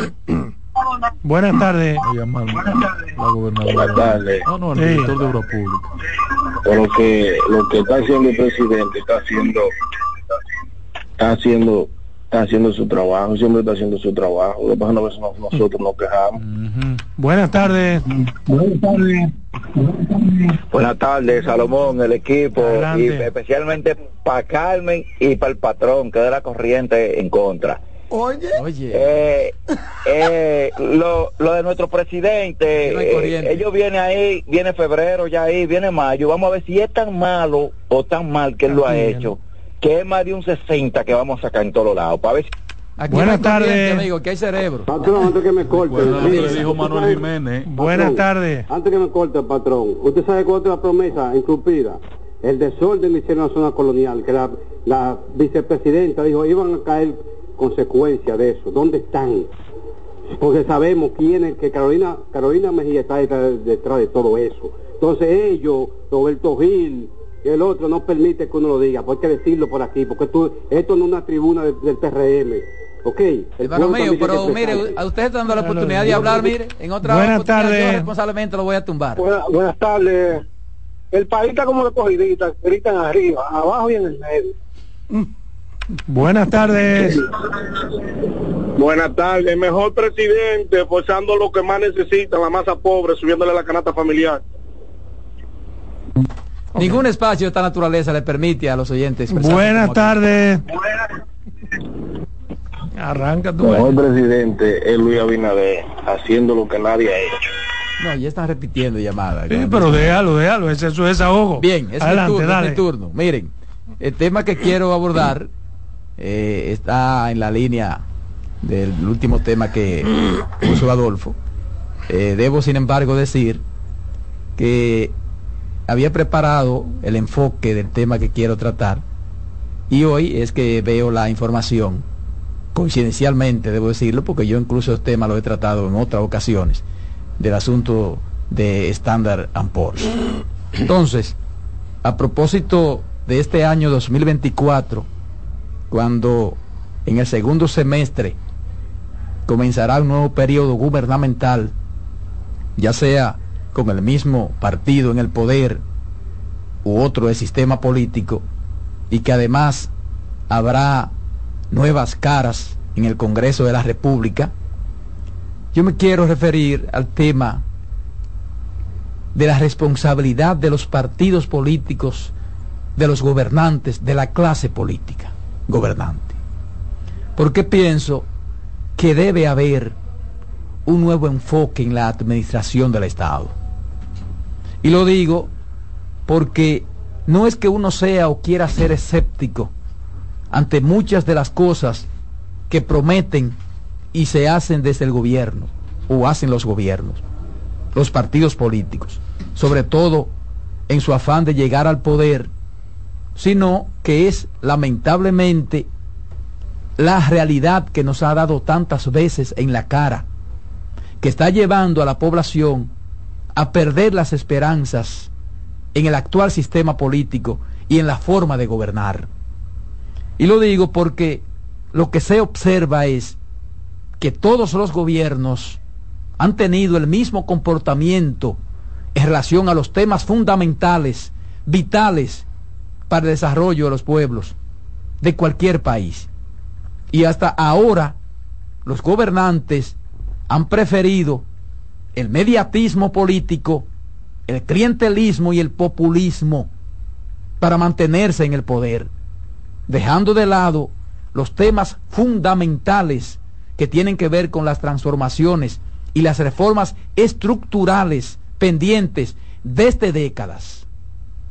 Y por eso vemos la diferencia entre aquellos países que se han enfocado en realizar las reformas necesarias y atender los temas fundamentales para alcanzar el desarrollo con aquellos que solo se han dedicado a satisfacer coyunturas políticas en la búsqueda de permanecer en el poder, que ha sido la práctica en la República Dominicana. Y lamentablemente, mientras el Estado dominicano se maneje así, no importa el gobierno que esté, ni el que venga, difícilmente la República Dominicana pueda alcanzar ese desarrollo del que tanto se habla en los discursos. Y los hechos no me dejan mentir, porque aquí ningún gobierno ha tenido la voluntad ni la valentía para hacer las reformas estructurales que se requieren. Y por eso vemos que crece la economía, pero entonces la gente vive mal.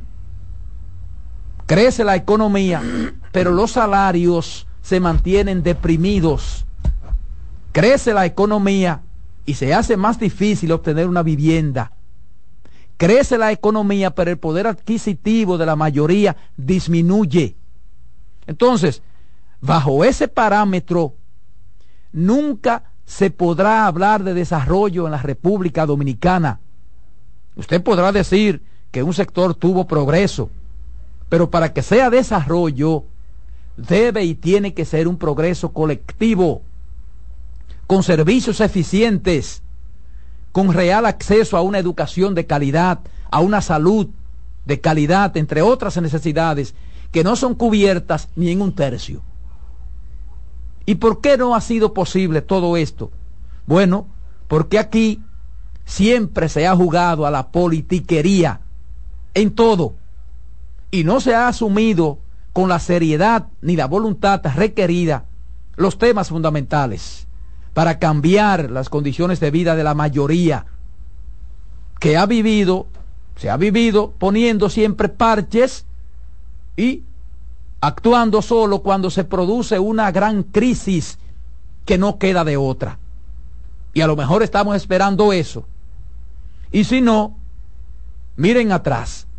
Por ejemplo, están ahí los mismos problemas de décadas, algunos empeorados algunos empeorados.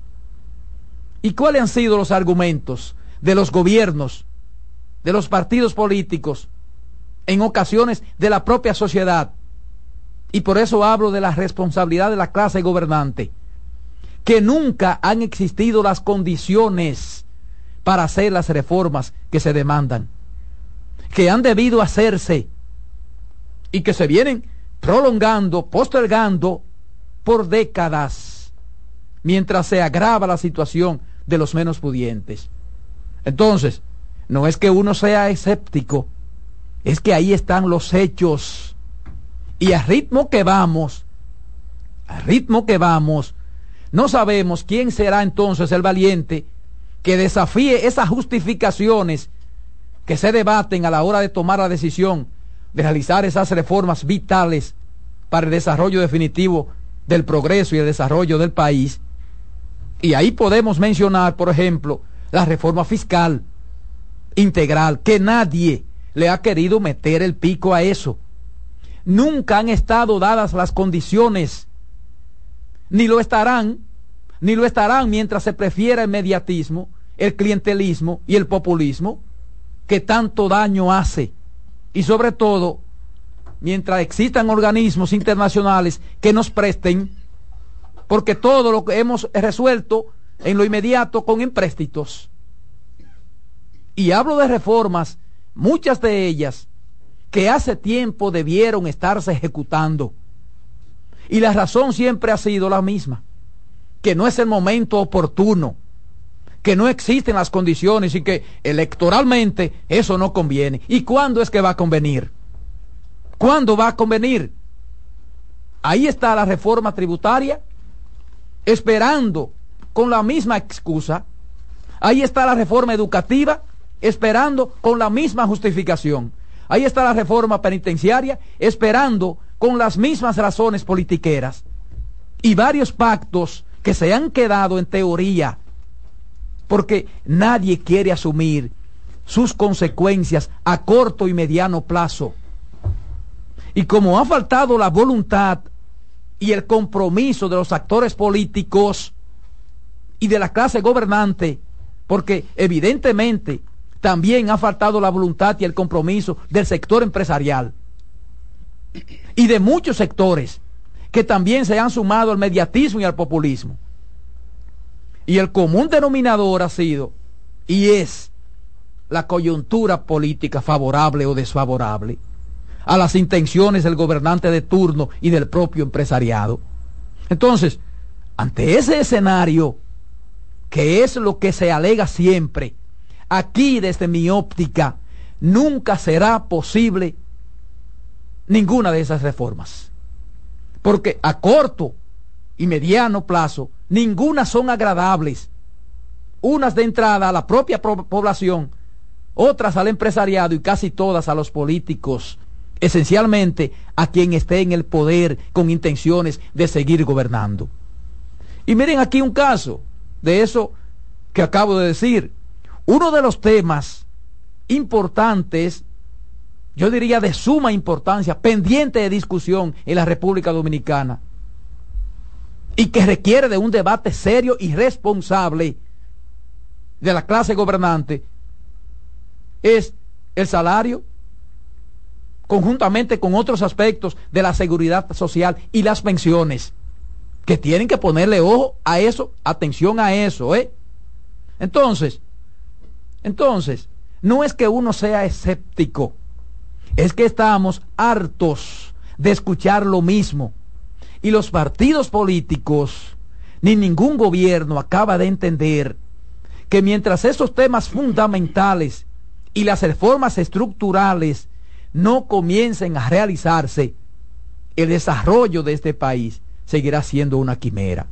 Porque ustedes no ven a ningún partido político preocupado por esos temas. Y por esas reformas estructurales están inmersos en el mediatismo, en el clientelismo y en el populismo. Entonces yo pienso que en este año 2024 el gobierno de turno que asuma esos temas con voluntad y decisión, sobre todo el tema de la reforma tributaria integral o reforma fiscal, y lo mismo con el tema de la seguridad social.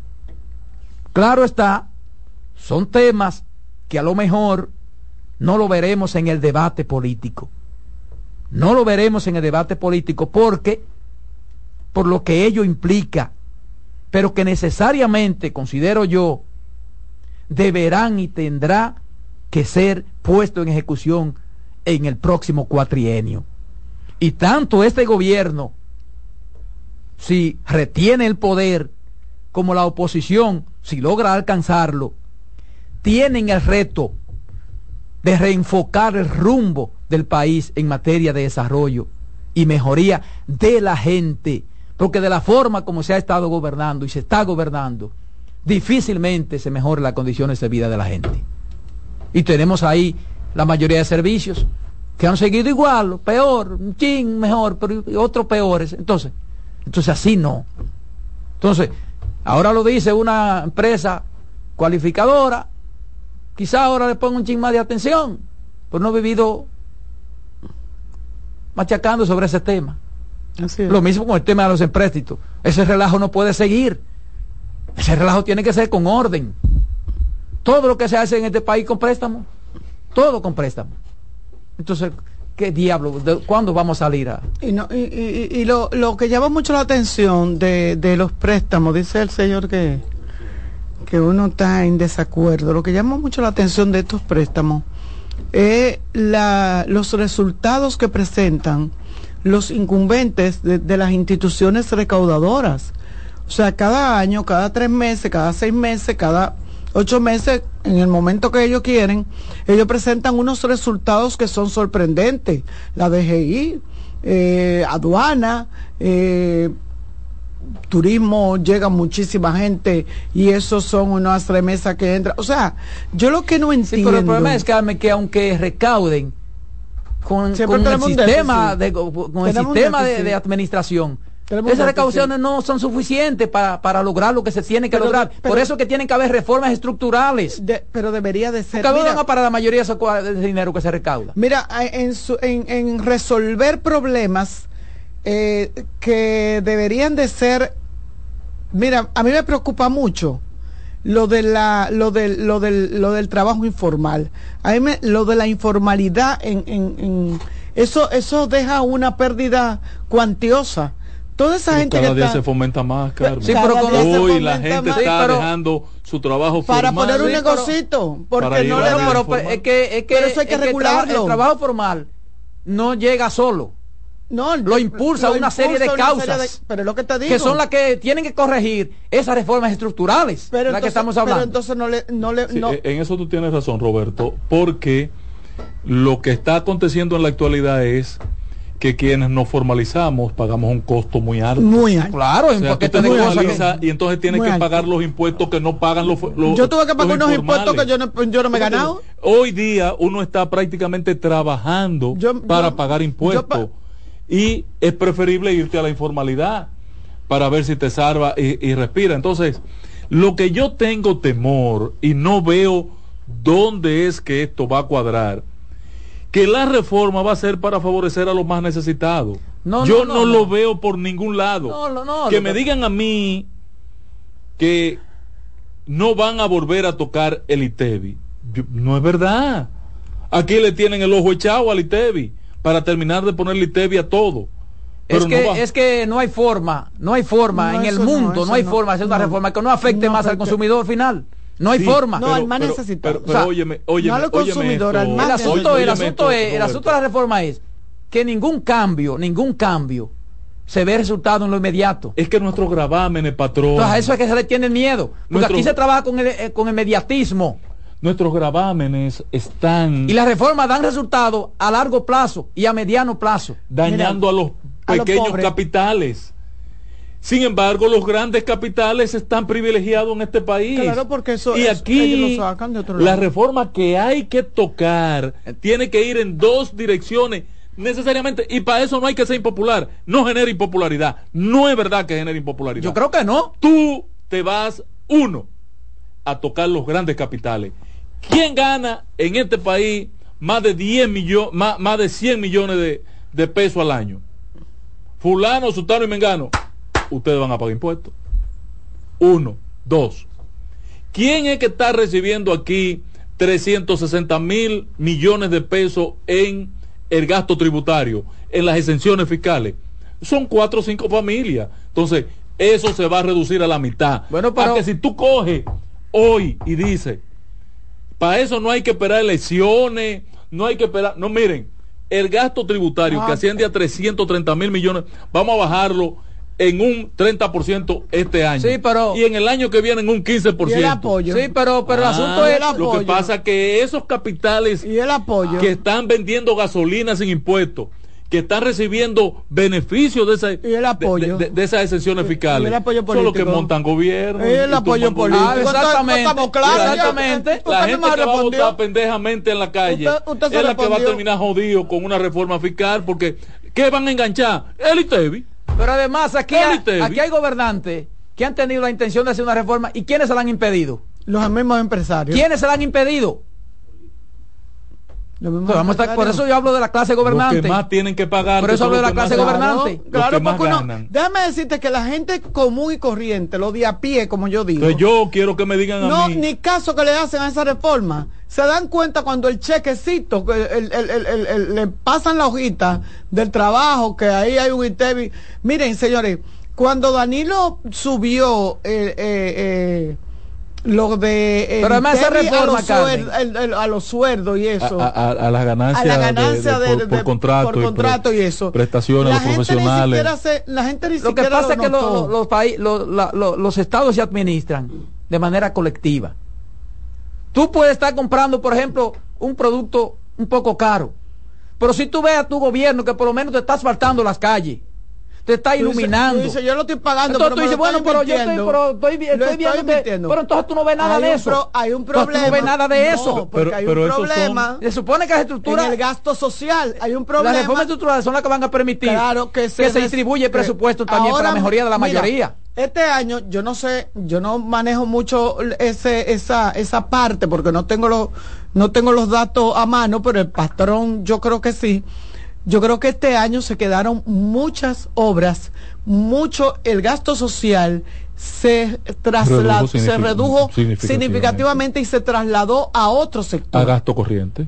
a otro sector. Exacto. Entonces, Entonces, Yo eh, lo he eh, dicho aquí, ustedes ¿qué, no lo quieren entender. ¿qué, qué pasa con Pero eso? que eso se vio, por ejemplo, Entonces con la las mismas gente- obras públicas, que ha bajado la, la intensidad. Claro, entonces- ¿Pero bajó la intensidad. ¿Pero por qué, Roberto? Porque el gobierno decidió en el primer semestre de este del año 2023 pagar, que es la estadística que tengo, no tengo cómo terminó el año, pagar 29 mil 29 mil millones de pensiones.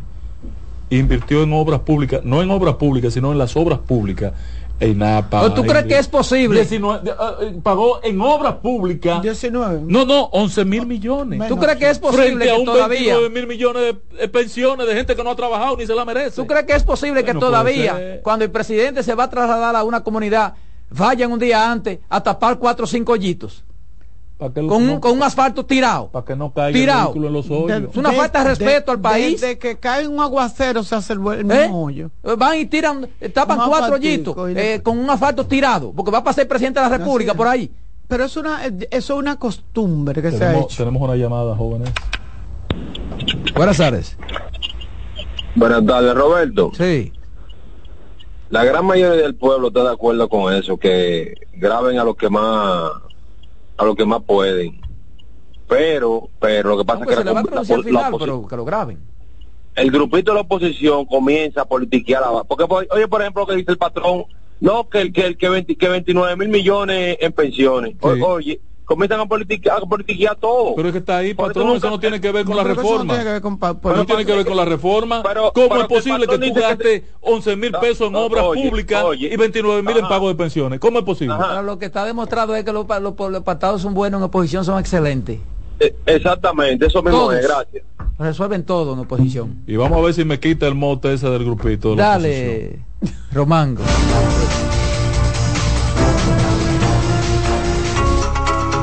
En breve seguimos con la expresión de la tarde. Estás en sintonía con CDN Radio. 92.5 FM para el Gran Santo Domingo, zona sur y este. Y 89.9 FM para Punta Cana. Para Santiago y toda la zona norte en la 89.7 FM. CDN Radio. La información a tu alcance. Enterados, un espacio que analiza los hechos nacionales e internacionales y te ofrece todas las informaciones de forma precisa y objetiva. Enterados, comentarios, análisis y orientación. Con los periodistas Albanelli Familia y Wilkin Amador. Todos los sábados de 7 a 9 de la mañana por CDN Radio.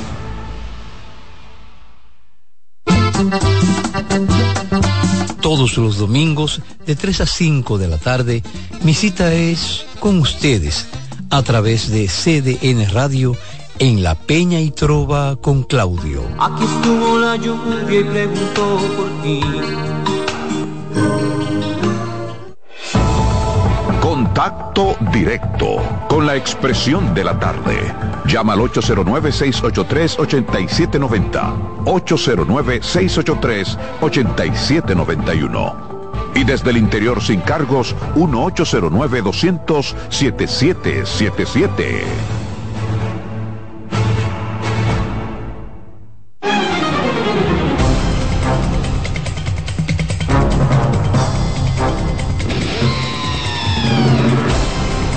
Seguimos, señores, aquí, la expresión de la tarde, 4.25, 4.25 de la tarde. Mira, la gente eso de la basura, yo te digo, yo lo he comprobado yo, con estos ojos, como dice el patrón, que se lo va, a comer la tierra.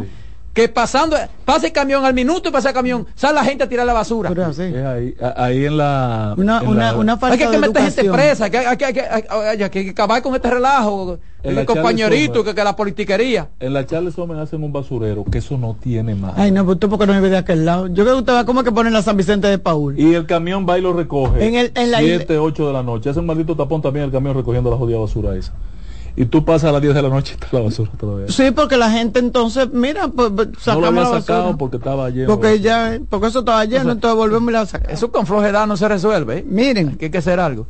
Eh, es el turno de Carmen Curiel, la voz femenina, pero tiene una llamada. Claro que sí. Buenas tardes. Buenas tardes, Carmen, ¿cómo estás? Yo estoy más bien que Lola antes de las 3 de la tarde. Porque la 3 estaba enterrada. Oye, Oye, Carmen, hablando se te nota, se te nota, se te nota hablando la alegría, el día de estar bien. Roberto, ¿cómo estás, patrón? Bueno, estamos muy mal, compañero. Allá el patrón. Yo no sé para qué le preguntan al patrón.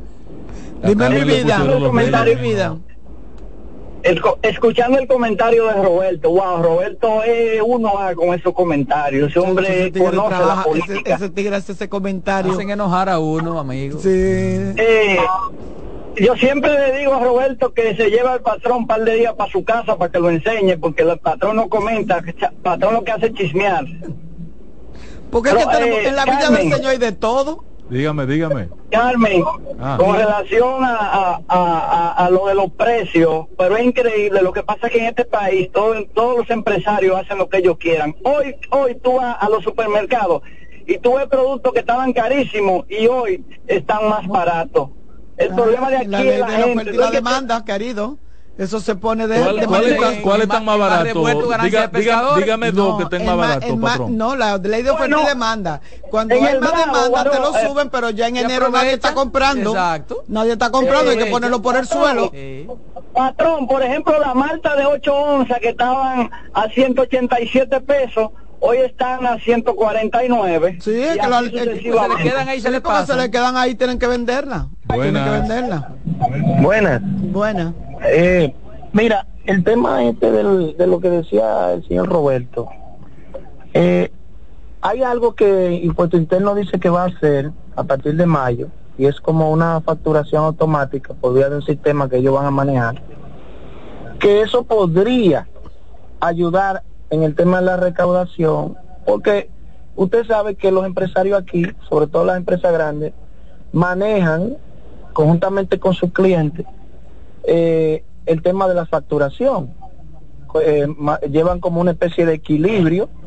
Eh, mira, yo te voy a facturar con ITEVI tanto, factúrame tanto con ITEVI, porque manejan el ITEVI en, forma de un equilibrio, equilibrando la compra con la venta.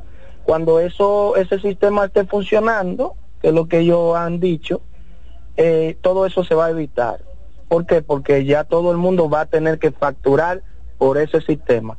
Y su inventario que recibe, por ejemplo, los importadores van a registrar su inventario ahí también y ellos van a tener un cierto control. Ahora bien, lo que se recaude por ahí, yo pienso que pudiera ser eh, un poquito eh, mayor que lo que se está recaudando ahora y quizá la reforma no, no deba ser tan dura. ¿Qué ustedes me dicen de eso? Bueno. Tiene sentido. Buenas. ojalá. Princesa. Un abrazo.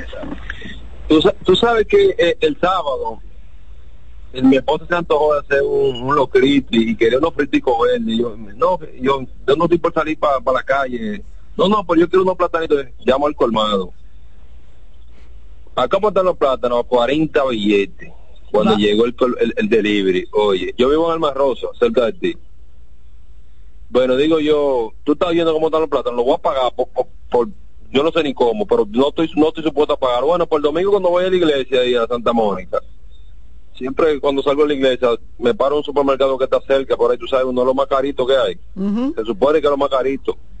Cuando veo los plátanos, a 25 pesos, pero unos plátanos que eran el doble de lo que yo compré en el colmado. Claro, porque el colmado tiene, el colmado tiene un rejuego y, eh, y, y, eh, y sí, pero que la gente, la Yo lo gente, compré a a veces, 45 a veces. anoche, que los muchachos se antojaron de que Sí, uno frito con a chuleta. veces uno a veces, a veces uno por Aragán consume más caro por no moverse. Sí, eso es verdad, eso es verdad. Miren, Cuando le mete el pico a la gasolina, Miren, no señores, es yo, eh, este es mi turno. Yo voy a, yo quería referirme a un, y- a un caso y es, eh, eh, parece, ten- tiene mucho que ver con lo que decía Adolfo de la actividad política que se realizó ayer eh, con el con la presencia del presidente de la República, Luis Abinader, en su condición de candidato eh, presidencial del Partido Revolucionario Moderno.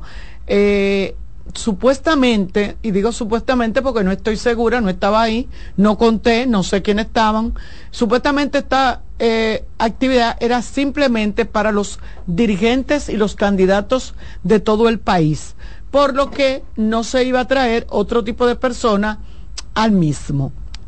Pero miren, yo estaba buscando aquí en mi correo electrónico y me encontré con un, porque a mí me gusta hablar de lo que yo sé. Por eso digo, cuando me quiero mover, le digo al patrón, hablo con Adolfo, le pregunto a Roberto, porque son gente que tienen muchos conocimientos de otras áreas.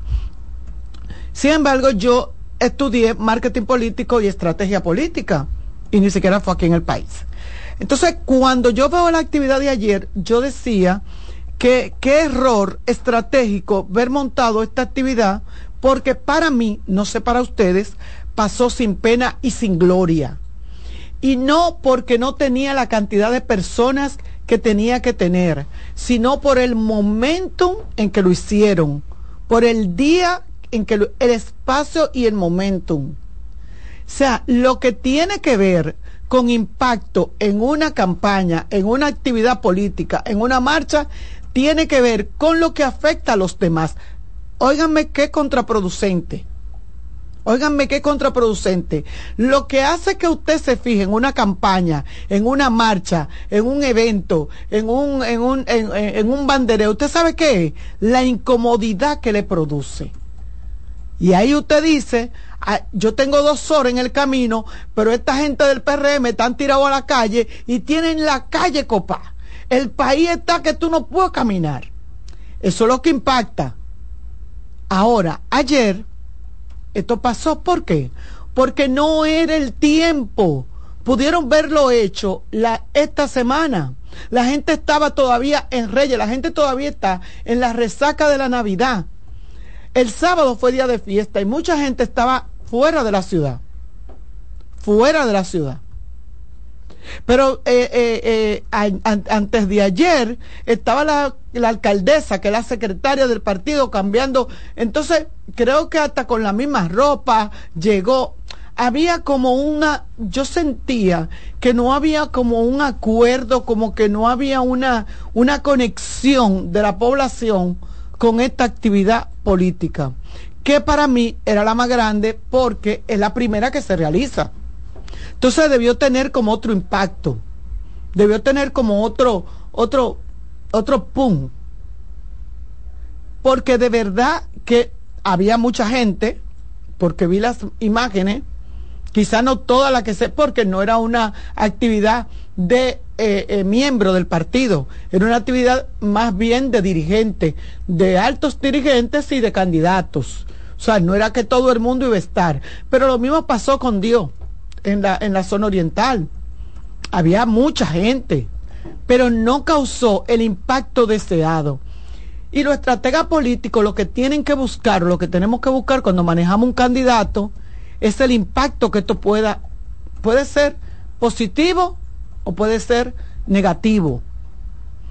Trata de que sea positivo, pero usted tiene que dejar como decía, hay una, una artista que murió, que era cubana y vivía en Puerto Rico, Lucecita Benítez, que hablen de ti, bien o en mal, pero que hablen. Y entonces yo decía, yo sentí como este, este, esta actividad sosa, como que pasó sin pena y sin gloria, vuelvo y repito. O sea, yo no concibo que una actividad de esta naturaleza no haya provocado un entaponamiento en la Máximo Gómez, y que todavía hoy la gente esté hablando de lo que pasó con el PRM ayer. Entonces, hay que tener mucho cuidado y se lo doy de consejo a los que están trabajando la campaña de estos candidatos porque el presidente era un invitado. Presidente no, su, equipo de estrategia no era que tenía que organizar esa actividad, sí el PRM como tal, pero los candidatos tienen que tener cuidado con qué tipo de actividad y con cuál visión vuelvo y le repito, vi a, a, Dio con una eh, actividad que cuando él estuvo solo, mientras estuvo solo, no logró compactar. Sin embargo, cuando llega el presidente, es que logra esa porque con lo que estaban en el palacio eh, eh, tiene que ser con lo que sea lo, mismo de la gente la gente de por ahí estaba esperando que llegara el presidente para ver para ver al presidente o sea hay que manejar eso yo tengo una amiga que está trabajando en la campaña de Dios, que es mi hermana, y que yo la quiero mucho, y de verdad que tiene que estar oyendo el programa, y tienen que cuidar eso. Tienen que cuidar que el candidato cuando esté solo tenga el mismo impacto y tenga el mismo arrastre que cuando tiene el presidente, porque no siempre va a estar acompañado del presidente de la República. Yo quería tratar ese tema porque de verdad que me preocupó el hecho de que ayer una actividad de esta naturaleza del Partido Revolucionario Moderno, porque no lo voy a decir de los otros. Los otros estaban en el interior del país y eso tampoco, eso sonó. Eso no, aquí se está haciendo una, una, y mire qué bueno, que a lo mejor pudiera ser importante, pudiera ser, pero uno no está acostumbrado a eso. Y la gente mide, la gente mide por la dificultad que esto le pueda traer cuando la, lo ideal sería que no haya campaña, lo ideal sería que no haya gente en el medio, lo ideal sería que usted pueda transitar, aunque haya un evento en el Centro Olímpico, en el Estadio Olímpico, en la, lo ideal sería eso, pero la gente cuando ve el que vota dice, óyeme, pero mira, por ahí no se podía caminar. Yo conté, dice la gente, yo conté como 200 guaguas. Y eso estaba, que muchacho, yo duré dos horas para llegar a mi casa. Eso es lo que le queda a la gente en su en la idea.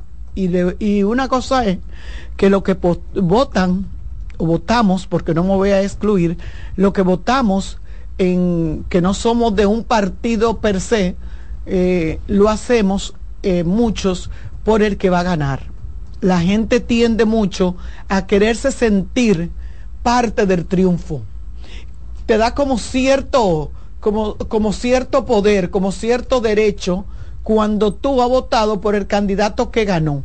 Y entonces la gente se fija mucho en cómo están, por eso la gente se fija, se, abre, se habla tanto de las encuestas y se habla tanto de los actos proselitistas, multitudinarios. Por eso se preocupan tanto por llenar Palacio de los Deportes, Estadio Quiqueya, porque la gente le gusta montarse en la hora del triunfo. La gente no le gusta perder. La gente siempre, miren, si es así, que hasta en, eh, en, lo, los equipos de pelota, la gente son de de los que más ganan. Porque a la gente le gusta sentirse parte del triunfo y es como un, eso te da como un glamour, como tú decir, yo fui parte de eso. Entonces tienen que tener mucho cuidado porque no se vale que la primera actividad que se hiciera del Partido Revolucionario Moderno pasara como por debajo de la mesa. Yo rápidamente, porque tengo que darle el turno al patrón, porque él tiene sus temas, yo rápidamente... pero, pero, mira una cosa, Carmen, mira, el problema de... yo, yo, copié tu mensaje, ojalá y la gente lo haya copiado en la dirección de lo que tú lo estás planteando. Eh, el problema es que en el PRM, ese gran y extraordinario partido PRM, solo se siente en campaña a Luis Abinader. Y solo se hace campaña donde está y cuando está Luis, Abinader. Después nadie está en campaña ahí. Óyeme, se lo digo yo, que estoy en Santiago y he visto salir a la calle al alcalde, al candidato alcalde, con cueto al ratro. No tienen nada que buscar en el escenario. Entonces, para Luis va a ser difícil esta campaña electoral porque él va a, tener que, moverse, va a tener que moverse. Va a tener que cargar con todo esto muerto. Porque lo de Kelvin Cruz es una excepción en La Vega. Ricardo de los Santos es una excepción en Cotuí. Pero eso no son la generalidad de los casos de, de los candidatos del PRM en todos los Mira que Ulises Dile a Luis que vaya Mira que Ulises, que Ulises es un hombre que el Torito no ha podido salir a la calle. Ulises los candidatos. es queridísimo en Santiago. O sea yo estaba en actividades en Santiago y ha llegado a un restaurante Ulises y tú te das cuenta el respeto que le tiene la gente la consideración que le tiene y lo bien establecido ya, que está. ya, ya, ya, ya Fadul le lleva la milla que cuando salió ¿Qué milla le va a llevar? No, la milla le lleva. No, está bien, pero, las elecciones son en 41 días. Pero por Dios. En 41 días son Pero Fadul, Fadul, pero Fadul el hijo. Pero por Dios, patrón. El muchachito. En 41 días. Pero por Dios, patrón. Y mire lo que le voy a decir. Yo acabo de ver la actividad este fin de semana. Usted no está en Santiago, usted no sabe de eso, patrón. Fadul. Cosa. Fadul. Fadul. Oye, pero... Fadul.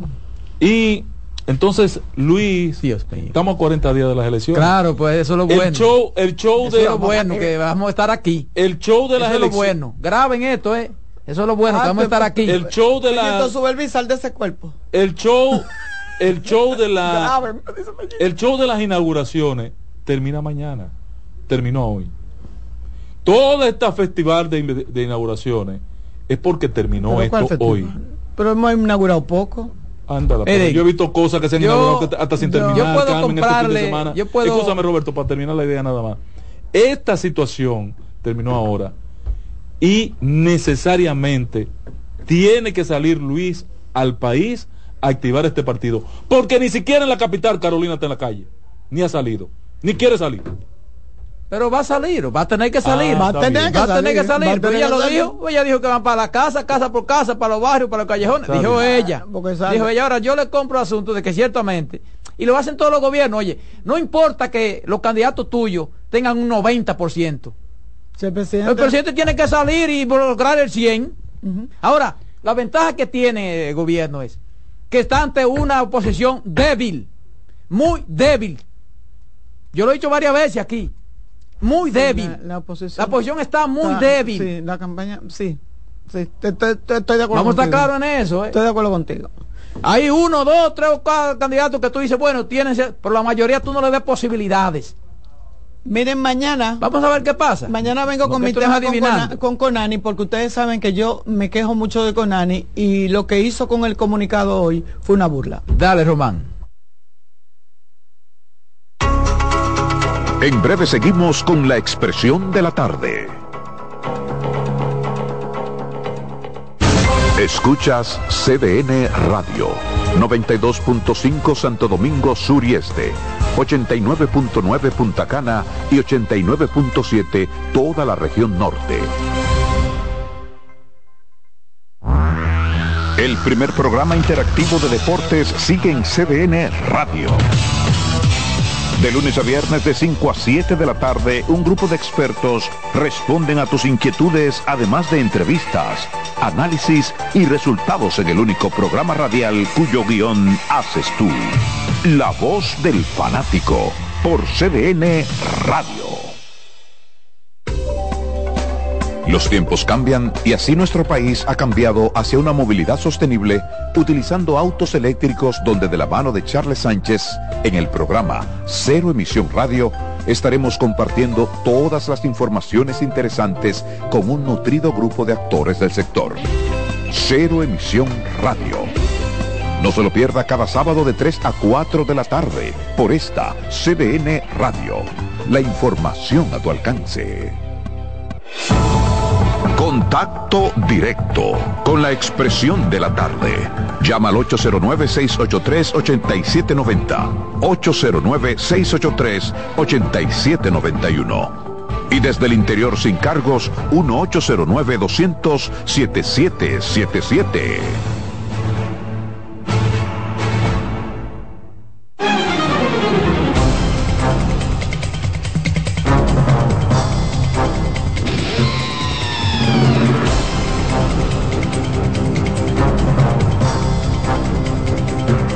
Aquí estamos, aquí estamos. La expresión de la tarde son las 4.44. Ángela Costa, el patrón. Y eso que soy su soy hermano. Es un freco. Bueno, pero es que yo no miento, que yo no eh, miento. 7, 7 de enero es el día de, del Poder Judicial en la República Dominicana. Yo percibo al Poder Judicial como, como el espacio, el responsable guardián, cuidador de la vida en democracia de una nación, el Poder Judicial. Sin embargo, el Poder Judicial es una cenicienta que no ha sabido defenderse de, la clase política eh, en República Dominicana y va a seguir siendo una cenicienta. No se defiende, no tiene presupuesto, no hay forma de que le cumplan con el presupuesto que le consigna su ley orgánica. Entonces, eh, es una verdadera pena y al final del día, ya de manera repetitiva, repetitiva el señor eh, eh, Henry eh, Luis Henry Molina, Molina.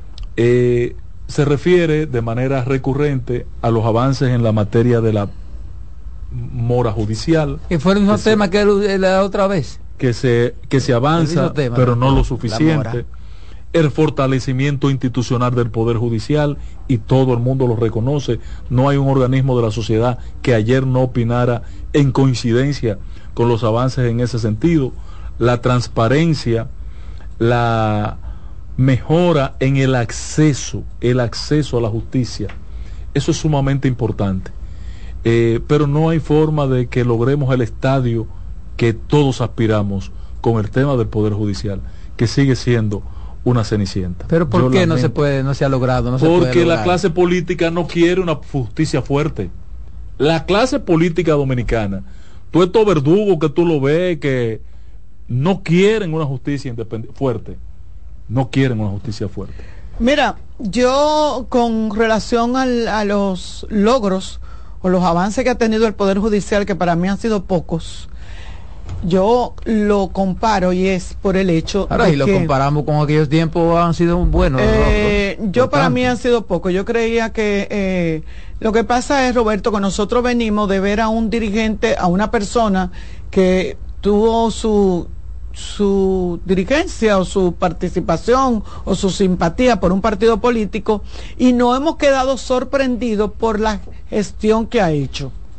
De verdad que así es que yo lo percibo, que lo que Pero- eh, Luis Henry Molina ha hecho es sorprendernos porque no ha sido más de lo mismo. No, los políticos No dominicanos sido- han sido exitosos. Tú lo analizas uno por uno lo que han pasado por todos sus puestos y le han ido bien. no pero vuelvo y repito, yo creo que la justicia dominicana le falta porque Luis Henry Molina no es la justicia per se. No, pero, es- no es así. pero yo quiero Ahí que hay tú hagas, hay unos hagas- le hagas un cuestionario, un cuestionamiento al poder judicial, No, a los a- a- jueces del sí, poder hay judicial. unos jueces que no deberían de no, no, tú le no, pero tú le preguntas a los jueces cómo se sienten en Ah, esta no, con, administración. eh, yo, con pe- porque feliz. entienden que lo que ha pasado Feliz. ahora Pero es necesario que el poder judicial dé un salto. ahí hay unas cámaras no se ha con- completado. ahí hay una cámara que están conformadas. por No se ha completado el proceso de reforma judicial. Ay, sí. No se ha completado.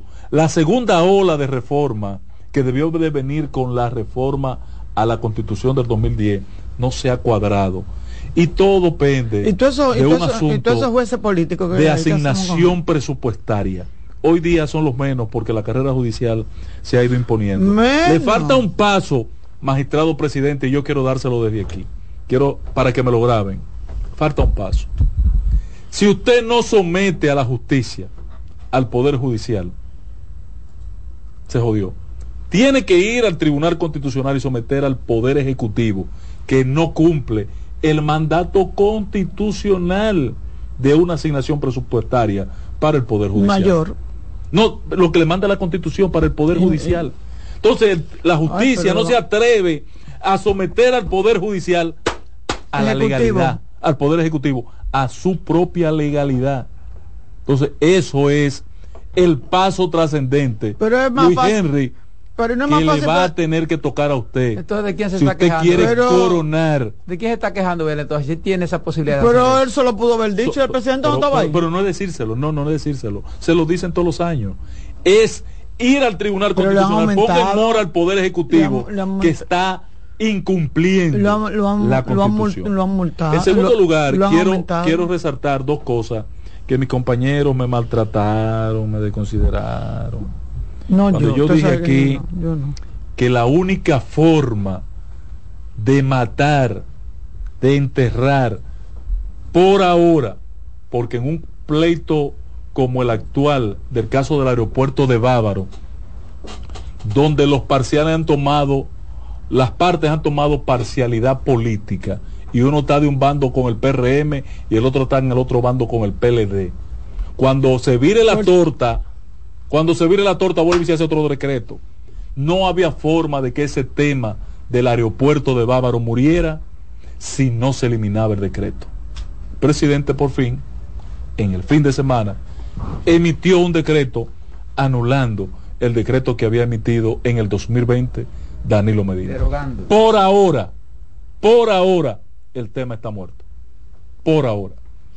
Por me, di- último, me dijo, pero, perdón, eh, patrón, me dijo alguien ayer que me buscara un escrito que había hecho un excelente abogado, eh, este señor que de la Fuerza del Pueblo, apellido José Ricardo Tavera. No, Fermín, apellido Ah, Fermín. Fermín, sí. Eh, sobre ese decreto. Lo voy a buscar para leerlo, para mañana traer. No, pero un decreto mata a otro. si Eh, hicieron un decreto, Luis, Bueno, que desde el lo que- principio era eso lo que Lo que que pasa hacer. es que parece que el decreto lo que lo que elimine una cosa. Yo lo voy a No, buscar. la porque- sentencia eliminaba una cosa. Yo se lo dije a ustedes aquí. Alguien me dijo, Pero no búscate, búscate ese, ese escrito para que lo lea, para que te dé gusto. Pero para que yo quiero que lo leas Adolfo Salomón, Lo que vea que lo lea. injusticia. Sí, voy a traerlo mañana. En segundo lugar y por último, compañeros, tampoco mis compañeros me reconocieron cuando yo decía que el gobierno iba a recibir los cuartos de Aerodón ahora esta semana. ¿Lo recibió de Reyes? 300 y pico, ¿no fueron? Sí. Sí, pero no los 700 y pico. No, 375 Sí, recibió. pero no eran los 700, lo que decíamos aquí que no eran 700. No, no, no, no, no, no, no, no. Decían que no, que hasta después de las elecciones, pero el primero que dijo eso fue mi amigo y hermano San Lobatón, que hasta después de las elecciones Ah, no pues- se iba a recibir ah, pues un fue- peso, que era un abuso estar diciendo que el gobierno iba a recibir el dinero del aeropuerto antes de las elecciones. Señores, para comer, para hablar mentira y comer pescado hay que tener cuidado. Hay que tener cuidado. Ahí están los cuartos embolsillados ya por el gobierno para usarlo en la campaña política. Porque sin ese dinero, este gobierno no tenía cómo iniciar el año económicamente. En la peor crisis, en la peor situación iba a empezar el Entonces año. no es para la campaña política, es para comenzar el año. Porque que usted se contradice, patrón. O es para la política o es Eh, para iniciar ¿en- el en qué- gobierno el año. ¿En qué está Luis? ¿En qué, qué está Luis? Eh, eh, ejerciendo sus funciones No, no de presidente de la en está República. Ejerciendo sus funciones de presidente está de en la reelección. República. Luis está en reelección. Entonces, sin esos cuartos, no había reelección. Sin Sin 300 ese dinero. dolaritos. Sí, señor. 300 Sí, millones. señor. Este gobierno no tienen capacidad ni para cubrir los gastos corrientes con la recaudación. Ah, pero ustedes no están entendiendo lo que Pero está pasando, entonces no es para la reelección porque ese dinero no si es para lo que cubrir está los gastos corrientes, vuelvo y le repito, entonces para el gobierno. No, no, no es para cubrir los gastos corrientes, es para garantizar inversión pública. Qué bueno, pero qué bueno.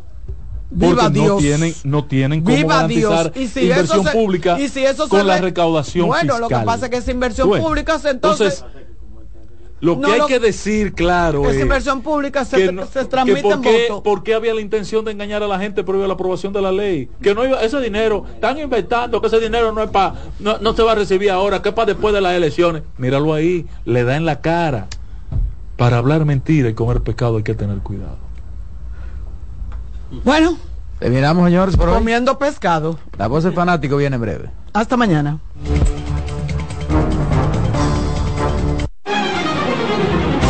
Hasta aquí por CDN Radio, la expresión de la tarde.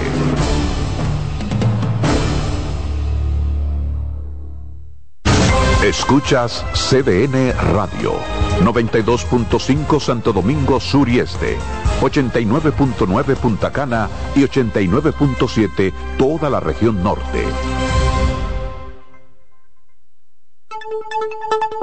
En CDN Radio, un breve informativo. La evaluación de la oferta técnica así como de la oferta económica son dos aspectos que combinados ungen en la variante valor por dinero, el nuevo elemento importante que se implementará en los procesos de compras y contrataciones públicas del país. Así lo afirmó Carlos Pimentel, director de compras y contrataciones públicas, durante una entrevista en el programa Despierta con CDN, en la que detalló que la mirada busca derribar mitos de baja calidad y precio en las compras del Estado. En otro orden, debido a la creciente incidencia del COVID-19 en el mundo, es necesario continuar con el uso de mascarillas y la vacunación. Así lo afirmó el director general de la Organización Mundial de la Salud, Amplíe estas y otras informaciones en nuestra página web www.cdn.com.do. CDN Radio. Información a tu alcance. Las celebraciones donde la herencia de un pueblo se sirve en cada taza. Una recta llena de bondad, alegrías y anhelos, volando los lazos, lo mejor de lo nuestro. Incompleta está la fiesta. Si no llegan los amigos, Corresponde otra greca.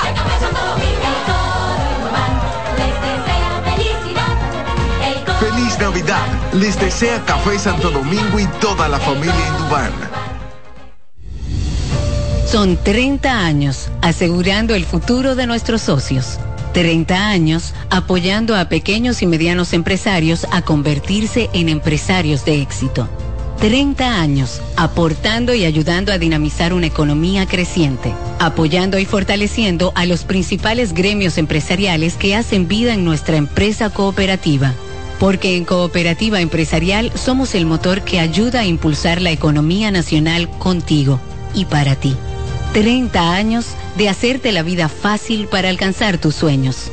Cooperativa Empresarial, 30 años siendo tu futuro seguro. ¿Pensando cómo salir de la rutina?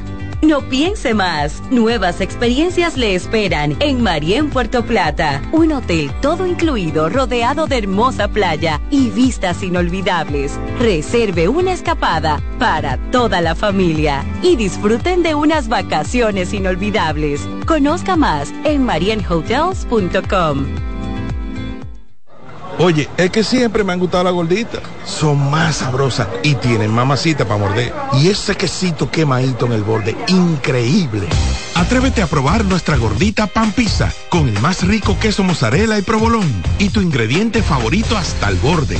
Hoy pide gorditas de Domino's. La sirena, más de una emoción, presenta. Actualízate en CDN Radio. El dominicano Teóscar Hernández llegó a un acuerdo con los Dodgers para jugar una temporada por 23 millones y medio de dólares. El nuestro, según una fuente, había recibido ofertas de los Mediarrojas de Boston por hasta dos temporadas, pero prefirió irse a Los Ángeles. El equipo de los Dodgers que ha formado un verdadero trabuco en busca de la Serie Mundial. Para más información visita nuestra página web cdndeportes.com.do. En CDN Radio Deportivas, Manuel Acevedo. Actualízate en CDN Radio. La información a tu alcance. La sirena, más de una emoción, presentó.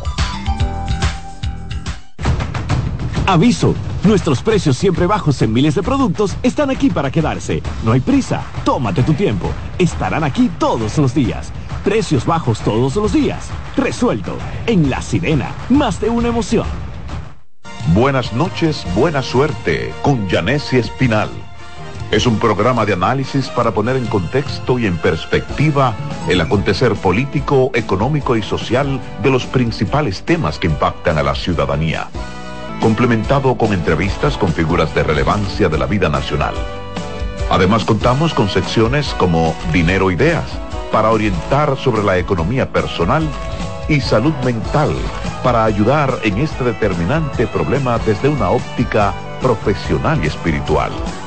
Buenas noches, buena suerte con Janessi Espinal.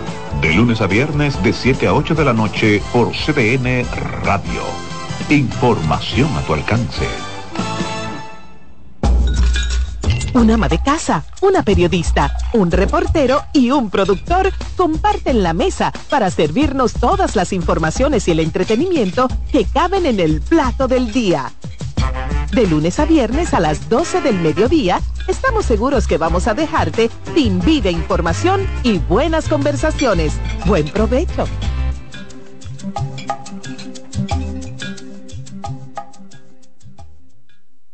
En CDN Radio, la hora 5 de la tarde.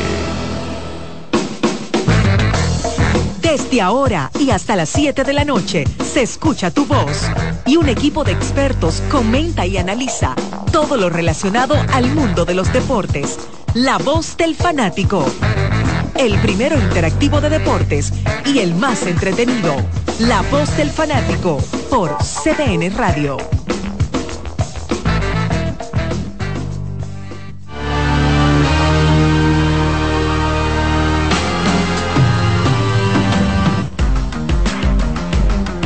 Hola República Dominicana, inicio de semana y ya arrancamos con la voz del fanático justo cuando estamos en la mitad, el 50% del round robin.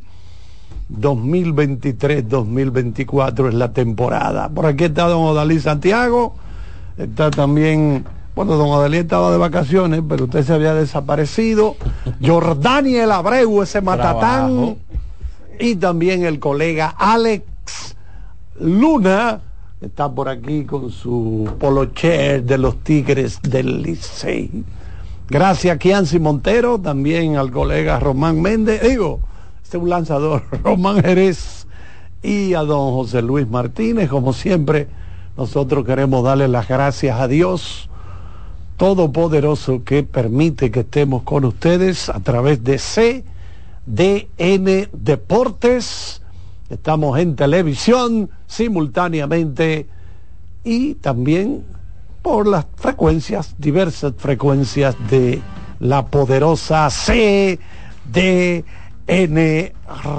Radio. Dígame, profesor Santiago. Bueno, primero desearle a todos un feliz 2024, ¿verdad?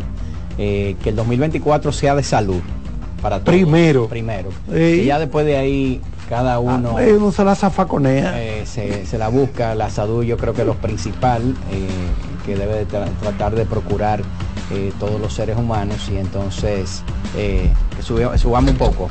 Ah, Ok, ahí perfecto. Entonces nada, desearle mucha salud y bendiciones a todos ustedes y a todos los oyentes y televidentes del, del programa que ya vamos para el año número 21. ¿eh? Wow. El tiempo ha pasado. El tiempo rápido. pasa. Esto ha ido rápido, señores. ¿sí? Mira, y en el día de hoy eh, una noticia triste y fue que murió el Kaiser, el Kaiser del fútbol, Franz Beckenbauer. Franz Beckenbauer. Murió a los 78 años, uno de los mejores jugadores de toda la historia del fútbol, icónico, eh, jugador alemán.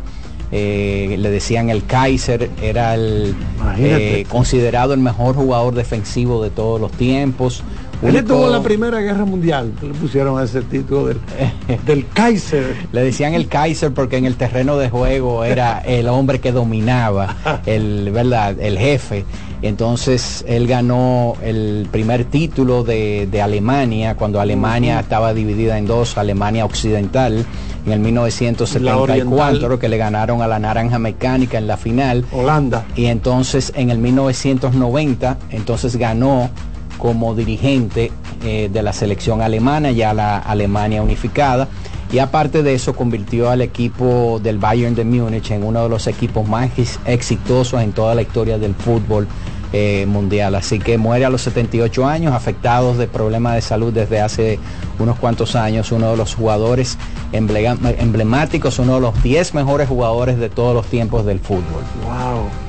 Había, había fallecido anteriormente, eh, hace unos cuantos días, Mario el Lobo Zagala, eh, que también... Que nunca se va uno, son tres Eh, siempre. Él, conjuntamente con Franz Beckenbauer y Didier Deschamps, son los únicos tres jugadores que han ganado el campeonato mundial como jugador y como dirigente. O sea que Qué misterio, dos David. de esos se fueron en esta semana. Nunca se va uno solo.